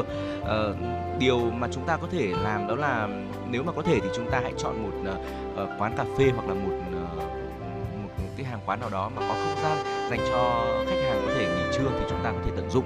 Ngoài ra thì ờ, việc mà chúng ta có thể tranh, tranh thủ tận dụng nghỉ trưa tại uh, chính nơi làm việc của mình tại chính nơi mà chúng ta ngồi cũng là một việc uh, mà chúng ta cũng có thể lưu ý. Ngoài việc là chúng ta ngồi co chân trên ghế hoặc là ngủ gục xuống bàn rất là ảnh hưởng đến cuộc sống thì chúng ta có thể là lên mạng lên các trang thông các trang thương mại điện tử chúng ta tìm một số những cái công cụ có thể hỗ trợ cho chúng ta trong việc nghỉ trưa. Ví dụ gối hỗ trợ cho cuộc sống hoặc là hỗ trợ cho phần cổ của chúng ta có thể là tranh thủ nghỉ một giấc trưa ngắn tại văn phòng. Dạ vâng ạ, đúng là chúng ta sẽ không thể phủ nhận được rằng là việc nghỉ trưa rất là quan trọng nếu mà nhưng mà chúng ta phải có một cái ngày dài làm việc. À, theo phó giáo sư tiến sĩ Nguyễn Đức Lộc, viện trưởng viện nghiên cứu đời sống xã hội cho biết là vấn đề nghỉ trưa tại các công ty ở Việt Nam là một bài toán không hề đơn giản. Để hỗ trợ nhân viên có giờ nghỉ trưa lành mạnh phù hợp thì doanh nghiệp cần cân bằng hai yếu tố đó là không gian và thời gian. À, Phó giáo sư tiến sĩ Nguyễn Đức Lộc có chia sẻ là thể trạng và tập quán của người Việt Nam đòi hỏi việc nghỉ ngơi hợp lý, trong đó có giấc ngủ trưa và nếu mà duy trì cường độ làm việc cao thì cơ thể của chúng ta sẽ bị quá tải thưa quý vị, ừ. ảnh hưởng trực tiếp đến hiệu suất làm việc. Ngoài giờ nghỉ trưa, doanh nghiệp cũng nên tạo ra những khoảng thời gian thư giãn ngắn, kéo dài từ 10 đến 15 phút để nhân viên vận động, giải trí trong giờ làm việc. Ừ. Bên cạnh đó thì ờ, Phó giáo sư tiến sĩ Nguyễn Đức Lộc cũng chia sẻ ờ, giờ nghỉ trưa lành mạnh chính là một chế độ phúc lợi được đánh giá cao của công ty dành cho nhân sự, giúp nhân viên gắn bó bền vững với tập thể. Trong thời gian nghỉ trưa ngắn ngủi, công ty cần bố trí một không gian phù hợp về ánh sáng, âm thanh, giúp cho nhân viên nghỉ ngơi hiệu quả. Công ty cũng có thể trang bị các hạng mục như là ghế ngả lưng này hay là giường gấp bởi vì việc ngủ gục trên bàn hoặc là nằm đất kéo dài sẽ gây ảnh hưởng rất là nhiều đến sức khỏe. Ừ. À, và thưa quý vị, ờ, nhìn ra ngoài thế giới thì chúng ta thấy rằng là vấn đề ngủ trưa nơi công sở được rất là nhiều các công ty và tập đoàn quan tâm ờ, và dường như là việc ờ, ngoài họ quan tâm đến giấc ngủ đến chất lượng uh, giấc ngủ trưa của nhân viên có vẻ là tốt hơn Việt Nam của chúng ta thì phải. à, có nhiều tập đoàn và công ty hàng đầu không chỉ là khuyến khích mà còn tạo điều kiện để nhân viên có những giờ ngủ trưa chất lượng. à, theo đó thì uh, tập đoàn Google là một tập đoàn về về mạng lớn nhất thế giới trang bị những buồng ngủ mang tên là Energy Pod giúp nhân viên có những giấc ngủ ngắn để phục hồi thể lực. Với thiết kế là giường không trọng lực, buồng ngủ giúp điều chỉnh tư thế nằm tốt cho việc thúc đẩy lưu thông máu. Ngoài ra thì hệ thống ánh sáng, âm nhạc và chế độ rung nhẹ thư giãn giúp các kỹ sư có giấc ngủ trưa 20 phút hoàn hảo. À, trong khi đó, Facebook bố trí những hộp ngủ trưa để khuyến khích nhân viên nghỉ ngơi. Hộp ngủ có cửa trượt để giảm thiểu tiếng ồn và nệm giúp ngủ ngon giấc hơn. Ngoài ra thì công ty cũng bố trí thêm các ghế dài phục vụ những nhân viên chỉ cần ngả lưng thư giãn. À, tương tự thì để phục vụ cho việc nghỉ ngơi của nhân viên, trụ sở chính của hãng gọi xe công nghệ Uber tại San Francisco, nước Mỹ, Ấn Độ và Philippines cũng thiết kế không gian ngủ trưa riêng biệt. Họ cho rằng là giấc ngủ trưa dù ngắn vẫn có thể thúc đẩy tối đa năng suất làm việc của nhân viên. À, tuy nhiên thì những cái tên mà chúng tôi vừa liệt kê ở trên đây ấy, thì đều là những tập đoàn rất là lớn có tiếng tăm rồi có nghĩa rằng là họ có một nguồn lực tài chính rất là lớn để có thể làm uh, trang bị cho nhân viên cũng như là cung cấp cho nhân viên những cái tiện ích cũng như là những cái chế độ đãi ngộ tốt như vậy hy vọng là trong tương lai trong thời gian tới thì nhiều doanh nghiệp của Việt Nam cũng sẽ cân nhắc tới việc là đảm bảo một ờ, giấc ngủ trưa ngắn dành cho nhân viên để họ có thể hồi phục về thể lực và tinh thần giúp cho ca làm việc buổi chiều kéo dài khoảng 4 tiếng tiếp theo ờ, có thể đạt được năng suất hiệu quả làm việc tốt hơn. Dạ vâng ạ. Và với ờ, tách cà phê trưa vừa rồi chúng tôi gửi tới cho quý vị, mong rằng là nó sẽ cung cấp cho quý vị thêm thời tin hữu ích quý vị nhé. Còn ngay bây giờ thì xin mời quý vị chúng ta sẽ cùng thư giãn với một giai điệu âm nhạc ca khúc Giấc mơ trưa với sự thể hiện của ca sĩ Thùy Trì.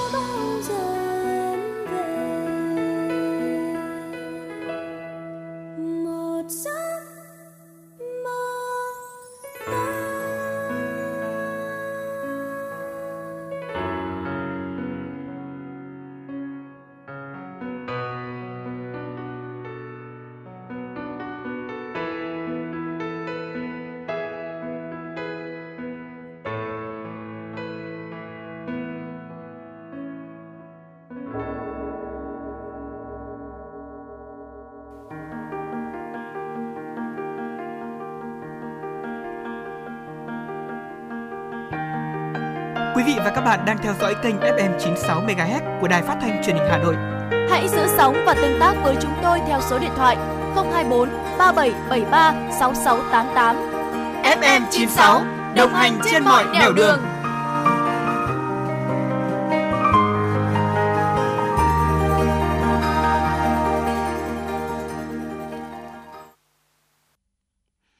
vị và các bạn đang quay trở lại với chuyển động Hà Nội trưa và hãy tiếp tục lắng nghe một số thông tin thời sự đáng chú ý quý vị nhé. Phó Thủ tướng Chính phủ Lê Văn Thành, trưởng ban chỉ đạo triển khai thực hiện dự án xây dựng công trình đường bộ cao tốc Bắc Nam phía Đông đã chủ trì hội nghị trực tuyến với 12 tỉnh thành phố để kiểm điểm tiến độ thi công các dự án thành phần. Dự án xây dựng công trình đường bộ cao tốc Bắc Nam phía Đông được chia làm hai giai đoạn. Giai đoạn 1 2017-2020 có tổng chiều dài gần 653 km, được chia thành 11 dự án thành phần. Giai đoạn 2 năm 2021 đến 2025 có tổng chiều dài 729 km, đi qua địa phận 12 tỉnh thành phố và được chia thành 12 dự án thành phần vận hành độc lập, dự kiến khởi công vào cuối năm nay. Sau khi nghe báo cáo ý kiến của các địa phương, bộ, ngành, đơn vị liên quan, phát biểu kết luận hội nghị, Phó Thủ tướng Chính phủ Lê Văn Thành đánh giá cao sự điều hành quyết liệt của các bộ ngành, sự vào cuộc tích cực của các địa phương, sự sẵn sàng của các nhà thầu, ban quản lý để phấn đấu đến năm 2025 hoàn thành 2.000 km đường cao tốc. Phó Thủ tướng cũng chia sẻ với những khó khăn hiện nay khi có những biến động về giá cả vật tư, dịch bệnh, thiên tai, song yêu cầu không thay đổi mục tiêu đã đề ra. Đối với các dự án thành phần giai đoạn 2021-2025, Phó Thủ tướng yêu cầu Bộ Giao thông Vận tải khẩn trương có văn bản giao cho các địa phương làm chủ đầu tư, đồng thời đẩy nhanh việc phân bổ vốn, bảo đảm cho việc khởi công đúng tiến độ đã đề ra vào cuối năm nay. Sau 4 năm triển khai Nghị định số 98 của Chính phủ về chính sách khuyến khích phát triển hợp tác, liên kết trong sản xuất và tiêu thụ sản phẩm nông nghiệp, đến nay nhiều doanh nghiệp hợp tác xã vẫn khó tiếp cận được chính sách hỗ trợ theo quy định. Hiện ngành nông nghiệp và các địa phương hợp tác xã doanh nghiệp nông nghiệp của thủ đô đang triển khai nhiều giải pháp để Nghị định số 98 phát huy hiệu quả hơn nữa trong thực tiễn, nhận thức rõ hiệu quả hỗ trợ phát triển ngành nông nghiệp thủ đô của các chính sách quy định tại Nghị định số 98. Song theo Phó Giám đốc Sở Nông nghiệp và Phát triển Nông thôn Hà Nội, Tạ Văn Tường, hiện tại phần lớn doanh nghiệp, hợp tác xã của thành phố vẫn chưa thể tiếp cận được các chính sách hỗ trợ bởi các dự án liên kết thường thực hiện theo giai đoạn 3 đến 5 năm. Trong khi đó, việc quy định chi, hình thức chi và nguồn vốn dành cho việc hỗ trợ thường được đăng ký phân bổ từng năm dẫn đến việc giải ngân gặp nhiều khó khăn. Bên cạnh đó, sản xuất nông nghiệp thường gặp rủi ro do thiên tai hay giá cả thị trường biến động nên các doanh nghiệp hợp tác xã ngại ký hợp đồng lâu dài với nông dân. Để triển khai Nghị định số 98 hiệu quả hơn trong thời gian tới, Sở sẽ từng bước hỗ trợ nguồn vốn xây dựng chuỗi giá trị một cách đồng bộ, tạo cơ chế chính sách theo Nghị định số 98 2018 NDCP nhằm hỗ trợ các hợp tác xã doanh nghiệp nông dân trong liên kết tiêu thụ nông sản, đồng thời hoàn thiện triển khai các cơ chế chính sách, kêu gọi đầu tư xây dựng nhà máy chế biến sâu để nâng cao giá trị nông sản. Thưa quý vị, Bộ Xây dựng cho biết tính đến nay đã có 32.912 cá nhân được cấp chứng chỉ hành nghề môi giới bất động sản. Các tổ chức cá nhân hành nghề môi giới bất động sản ngày càng phát triển, đóng vai trò quan trọng trong hoạt động giao dịch kinh doanh bất động sản. Theo quy định pháp luật, các cá nhân muốn hành nghề môi giới phải được đào tạo, thi sát hạch và được cơ quan quản lý nhà ở và thị trường bất động sản địa phương cấp chứng chỉ hành nghề. Ngoài ra, cá nhân hành nghề môi giới bất động sản có thể hoạt động độc lập, không theo tổ chức yêu cầu về đào tạo, thi sát hạch, cấp chứng chỉ hành nghề môi giới còn đơn giản. Điều này dẫn đến một bộ phận môi giới bất động sản còn yếu về chuyên môn, hiểu biết pháp luật, hạn chế. Bên cạnh đó còn một lượng lớn các cá nhân hành nghề môi giới trung gian mua, bán bất động sản tự do. Số lượng và hoạt động của các cá nhân này thiếu ổn định và khó kiểm soát, trong đó có tình trạng làm ăn trục giật, không tự giác kê khai nộp thuế theo quy định của pháp luật. Dù làn sóng dịch bệnh chưa được kiểm soát hoàn toàn, song tuần hàng Việt Nam tại hệ thống siêu thị Aeon Nhật Bản vẫn được diễn ra thường xuyên với quy mô tăng dần hàng năm. Đây là hoạt động thường niên do Bộ Công Thương, Ủy ban nhân dân thành phố Hà Nội đồng chủ trì, phối hợp với tập đoàn Aeon Nhật Bản tổ chức nhằm quảng bá rộng rãi các sản phẩm ẩm thực, tiêu dùng du lịch của Việt Nam tới thị trường Nhật Bản, đồng thời tạo cơ hội đi sâu vào chuỗi cung ứng toàn cầu.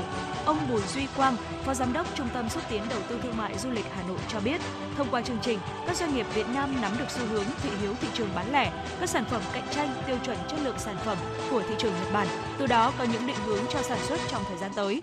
Cùng với sự chỉ đạo của Bộ Công Thương, Ủy ban nhân dân thành phố Hà Nội, Trung tâm xúc tiến đầu tư thương mại du lịch Hà Nội sẽ tiếp tục phối hợp với tập đoàn Ion giới thiệu ngày càng nhiều sản phẩm tươi ngon, chất lượng cao, bảo đảm tiêu chuẩn xuất khẩu tới người tiêu dùng Nhật Bản tại tuần hàng Việt Nam trong những năm tiếp theo nhằm góp phần thúc đẩy kim ngạch xuất khẩu của Việt Nam qua kênh phân phối của tập đoàn Ion, đồng thời hỗ trợ các doanh nghiệp Việt mở rộng thị trường quốc tế sâu rộng hơn nữa.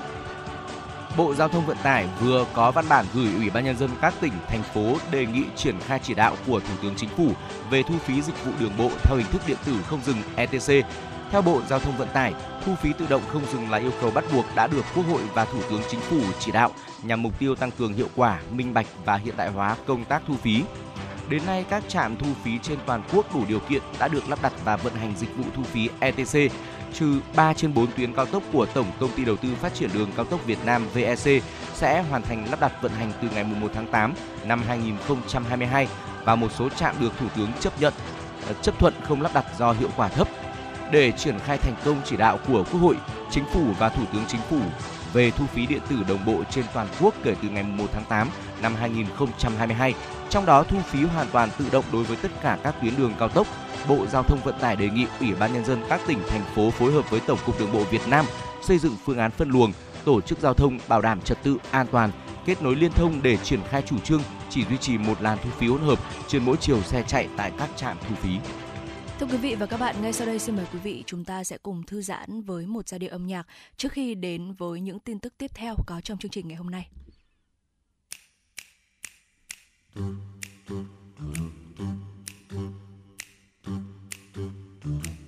Anh ơi, có bao nhiêu?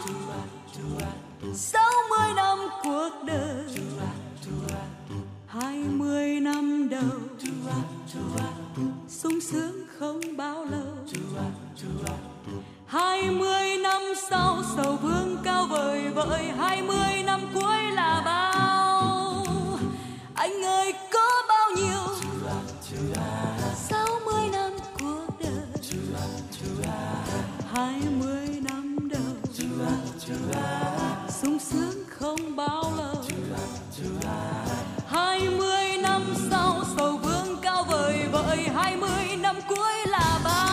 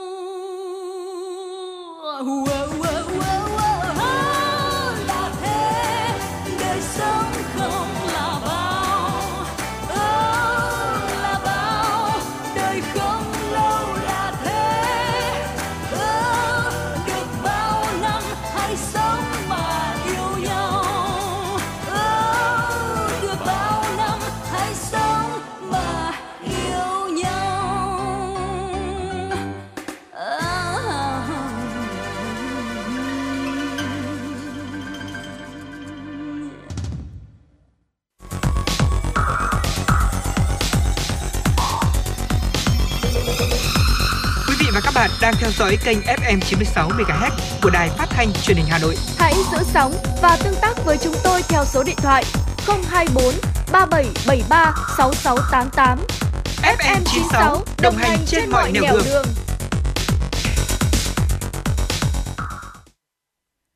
Thưa quý vị thính giả, ngay sau đây chúng ta sẽ cùng tiếp tục đến với những tin tức đáng chú ý có trong buổi trưa ngày hôm nay. Giá xe máy, nhất là các dòng xe của hãng Honda như Vision, SH1 trên thị trường hiện đang bị đẩy lên rất cao so với giá niêm yết của nhà sản xuất.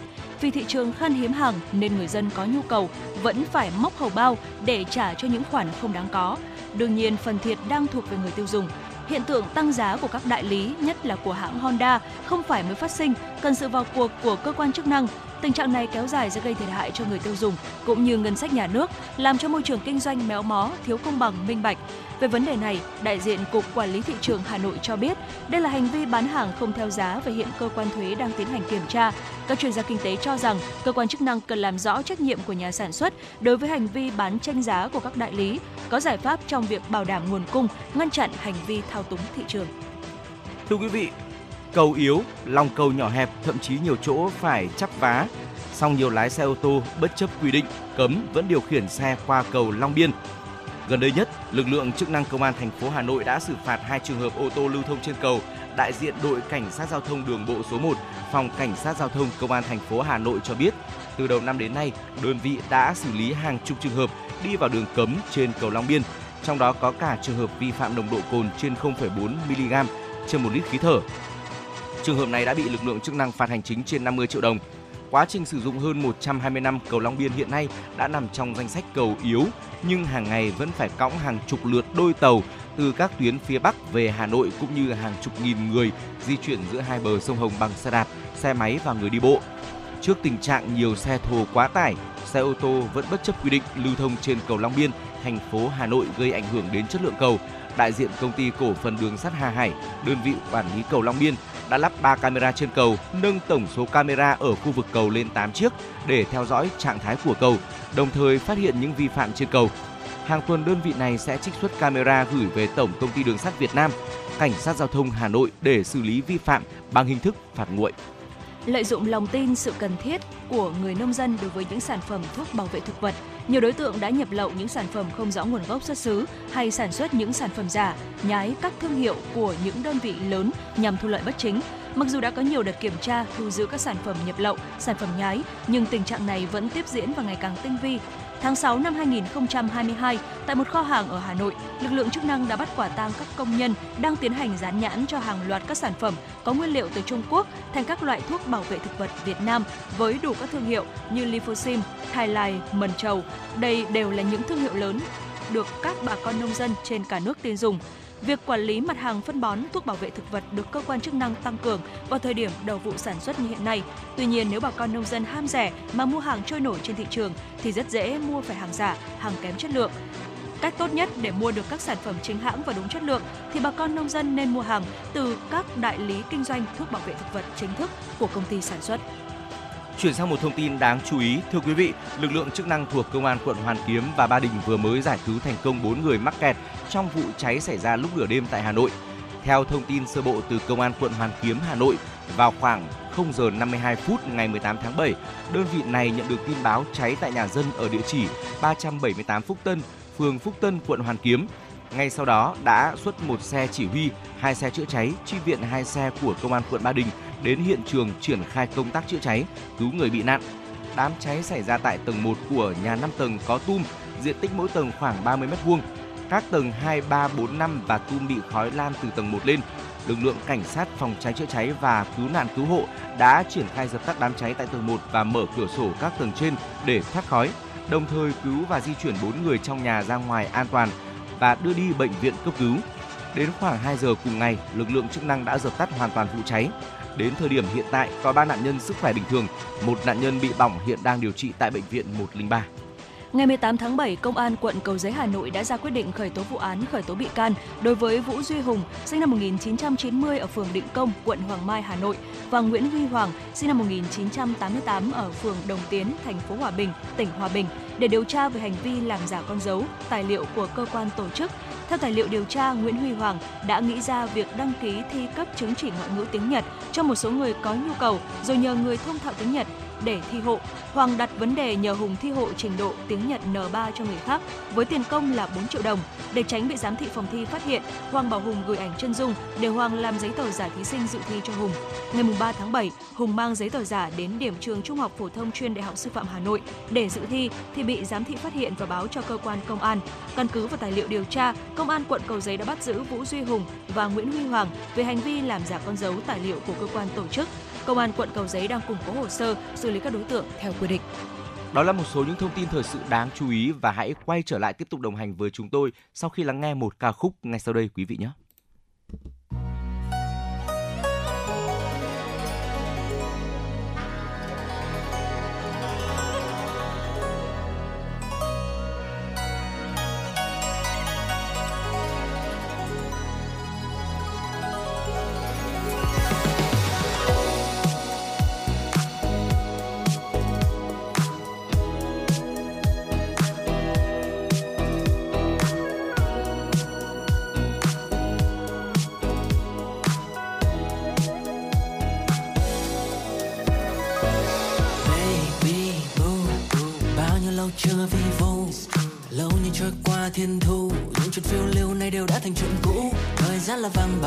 Mình đâu phải tỷ phú.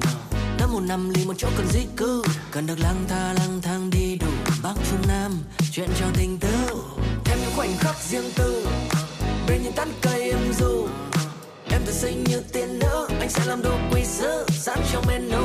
Chỉ sợ chốc lát cảnh sắc vội vàng giảm mất mấy đêm che đi và mình lỡ mất. Lâu đài tình ái này mình dỡ cất sẽ là điều đáng tiếc nhất baby. yeah anh có thể đợi em có sao nón tóc dù không có make up em vẫn xinh. Nhưng mấy kia luôn trôi theo gió, hoàng hôn xuống nắng không đợi mình. Và còn ngàn điều tuyệt đẹp ngoài kia ta nên thấy đi thôi. Anh không muốn phí thêm một giây. Khi thanh xuân chúng ta còn đây. Giây từng giây chặt đua trên tay. Nhịp nhàng và rất vội vàng. Cơ hội ngay gần nhớ nắm lấy.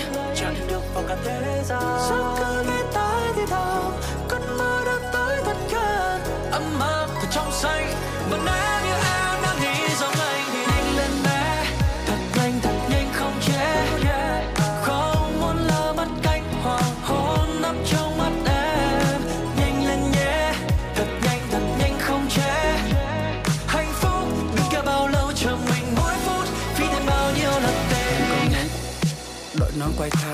Câu quan họ tựa lưng vào cây, nghe hương sen tỏa. Để xót kinh đô, diêu áo lụa bay rồi về tận miền tây. Cho cơm canh ngọ, theo anh đi đến tận vùng non cao. Ta đón nắng và gió, đầu ngày là sao? Nhìn đàn chim sẽ cắn, bên cạnh là biển xanh. Nghe sống dịu em mại đắn. Chỉ cần một bàn tay em đỡ, cầu vồng đợi mình ngay sau mưa sẽ thấy thật lộng lẫy nên thơ, tình nồng cháy hết cỡ, đủ để say nhau chưa? Vô tư chạy đua giữa ánh đèn vàng, selfie mà nhìn như tranh bảo tàng mọi đoạn đường mà mình đi ngang cảnh sát sẽ cười lên vì nàng yeah, yeah. giây từng giây chụp đua trên tay nhịp nhàng và rất vội vàng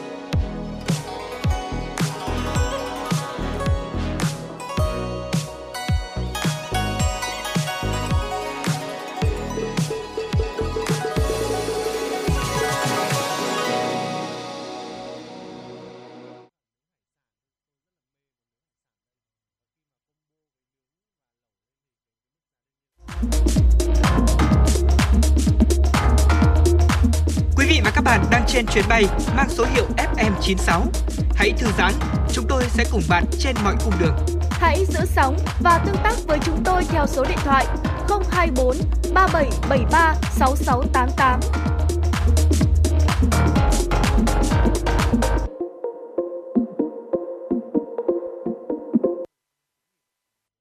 Dạ vâng, quý vị thính giả thân mến, chúng ta vừa được lắng nghe giai điệu âm nhạc ca khúc Nhanh lên nhé với sự thể hiện của nhóm Space Speaker. Và vâng thưa quý vị, nhanh lên nhé, chúng ta hãy có cho mình những chuyến đi du lịch bởi vì là mùa hè của chúng ta cũng sắp khép lại rồi. Và nếu như mà quý vị à, đang không biết đi đâu thì hãy để FM96 Travel gợi ý cho quý vị. À, thưa quý vị, khi mà đến với Phú Yên thì quả thực rằng chúng ta sẽ được cảm nhận rất là nhiều điều tuyệt vời. Và Phú Yên thì cách Hà Nội khoảng 1.200 km và cách thành phố Hồ Chí Minh 500 km thôi. À, chúng ta có thể lựa chọn à, đi di chuyển đây bằng máy bay hoặc là bằng à, tàu hỏa hoặc là bằng ô tô đều được cả. À, tùy theo địa điểm mà chúng ta di chuyển đến từ Hà Nội thì có lẽ là nên đi máy bay đúng không ạ? Còn từ thành phố Hồ Chí Minh đi đến Phú Yên thì chúng ta có thể lựa chọn à, đi xe ô tô giường nằm cũng được và khi đến đây thì ờ, phải nói rằng là Phú Yên cũng có rất là nhiều những lựa chọn để chúng ta nghỉ dưỡng từ ờ, resort, khách sạn bình dân cho đến cao cấp đều có cả. Ờ, với giá thì cũng rất là đa dạng từ vài trăm nghìn đồng đến vài triệu đồng một đêm thì cũng có. Chúng ta hãy cân nhắc về khả năng tài chính của mình và lựa chọn book một địa điểm, một khách sạn, một resort thật là đẹp để chúng ta có thể uh, uh, chill cùng với người thân bạn bè khi mà đến nghỉ dưỡng tại đây. Và khi đến với Phú Yên thì chúng ta điều mà chúng ta đặt ra câu hỏi đầu tiên đó chính là chúng ta đi chơi ở đâu đây? Ở Phú Yên thì có rất là nhiều những địa điểm để chúng ta lựa chọn đến, ví dụ như là gành đá đĩa. Đây là một trong những thắng cảnh phải nói là nổi tiếng nhất của Phú Yên rồi. Ở nhìn xa thì gành đá đĩa giống như là một tổ ong khổng lồ với những khối trụ vuông vức xếp liền nhau vươn mình ra biển rất là độc đáo. Bãi đá được ví như là hàng nghìn viên ngọc đen nổi bật giữa biển xanh và sóng trắng. À, chúng ta còn bắt gặp những chiếc thuyền thúng của ngư dân neo đậu thấp thoáng tạo nên sự hài hòa, yên ả cho bức tranh miền biển nên thơ. Ngoài ra thì chúng ta cũng có thể đến với gành đèn. Đây là điểm tham quan nằm cách gành đá đĩa khoảng 1 km về phía bắc thuộc xã An Ninh Đông, huyện Tuy An. Ngọn hải đăng gành đèn có hai màu đỏ trắng có độ cao là 22 m so với mực nước biển, phát nguồn sáng cho tàu thuyền ra vào vịnh Xuân Đài. Đứng trên gành đèn thì có thể quan sát vùng biển mênh mông phía đông và cảnh tàu thuyền đánh cá thưa quý vị. Dạ vâng ạ. Ngoài ra thì chúng ta còn có thể đến tham quan bãi xếp. Đây là một nơi mà chúng ta có thể đứng chênh vênh trên vách núi cao và ngắm nhìn màu biển xanh ngọc bích biệt bên phía dưới. Và bãi xếp thuộc xã An Chấn, thành phố Tuy Hòa, à, có bờ biển dài khoảng 500 mét và sở hữu bãi cát vàng, rừng phi lao chạy dài bát ngát cùng với những vách đá chênh vênh mọc đầy xương rồng. Nơi này chính là bối cảnh quay của bộ phim Tôi thấy hoa vàng trên cỏ xanh rất nổi tiếng. À, tiếp theo thì chúng ta có thể đến tham quan ờ, mũi điện này là vịnh Vũng Rô. Trên đường trở về Tuy Hòa thì chúng ta có thể dừng lại ngắm vịnh Vũng Rô và nghe kể thêm về đường mòn Hồ Chí Minh trên biển. Cái đó nếu như vẫn còn thích thú khám phá thì hãy tìm hiểu cách thức bắt tôm hùm của dân địa phương và quan sát nhịp sống của ngư dân. Ngoài ra thì bãi rêu sóng rớ cũng là một sự lựa chọn thú vị. Ờ, với- với những tảng đá bê tông thô kệch nằm chìm dưới nước biển, nay mọc lên từng đám rêu xanh, đã hút hồn rất nhiều du khách và các bạn trẻ. Màu rêu xanh ngắt bám chặt vào đá và càng đẹp hơn khi từng con sóng vỗ vào bờ, hòa quyện thêm với màu ánh bạc của nước biển. Du khách đừng quên là chúng ta sẽ ghi lại những khoảnh khắc đó. Đây có thể coi là một và khi mà đến đây thì chúng ta không thể bỏ qua ẩm thực được đúng không ạ? Một ờ, điểm rất là độc đáo và thú vị ở mỗi địa điểm mà chúng ta đi du lịch. À, đến đây thì chúng ta có thể là ăn cá ngừ này hoặc là sò huyết, đầm ô loan ờ, đều là những món rất là ngon. Ngoài ra thì chúng ta cũng đừng bỏ qua cơm gà Phú Yên, cá nục hấp hay là cháo hàu cũng đều là những đặc sản của vùng của vùng đất này cả.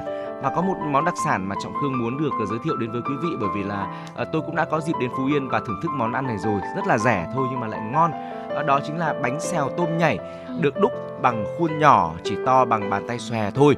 Mỗi lần thì du khách có thể ăn vài cái mà không hề ngán cảm thấy rất là ngon. Người phú yên thường ăn bánh xèo cuốn bánh tráng và rau chấm thêm nước mắm chua ngọt hoặc là mắm nêm. Uh, và giá thì chỉ từ khoảng từ 8.000 đến 10.000 đồng cho một cái và chúng ta có thể là thưởng thức những món ăn này rất là rẻ. Dạ vâng ạ. Và vừa rồi chính là gợi ý của FM 96 Travel cho quý vị và mong rằng là Phú Yên thì à, sẽ trở thành một trong những sự lựa chọn nếu như mà quý vị đến bây giờ chúng ta vẫn đang băn khoăn là không biết là sẽ có uh, cho mình một chuyến du lịch nào trong năm nay quý vị nhé thì có thể chúng ta sẽ tham khảo và lựa chọn Phú Yên cũng như là rất nhiều những uh, vùng đất xinh đẹp khác trên giải đất hình chữ S của chúng ta uh, và hy vọng rằng là 120 phút trực tiếp vừa rồi của chuyển động Hà Nội trưa nay đã giúp quý vị thính giả của chúng ta hài lòng và thư giãn. Tới đây thì thời gian dành cho chuyển động Hà Nội cũng xin phép được khép lại. Chỉ đạo nội dung Nguyễn Kim Khiêm, chỉ đạo sản xuất Nguyễn Tiến Dũng, tổ chức sản xuất Lê Xuân Luyến, biên tập Lê Xuân Luyến, thư ký Mai Liên, MC Thu Minh Trọng Khương cùng kỹ thuật viên Bảo Tuấn phối hợp thực hiện. Còn bây giờ, xin chào và hẹn gặp lại.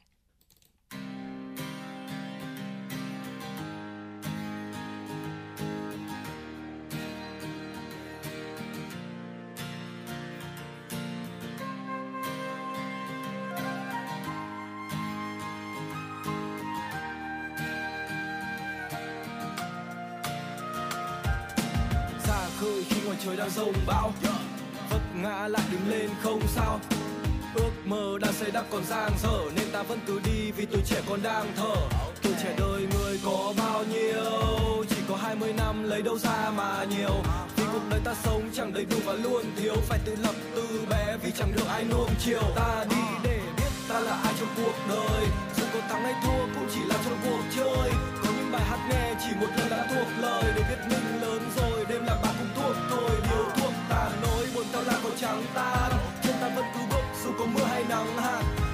đông giá rét, hai đâu cũng có băng tan và bất kể ngày đêm bình minh lên hay trăng tàn.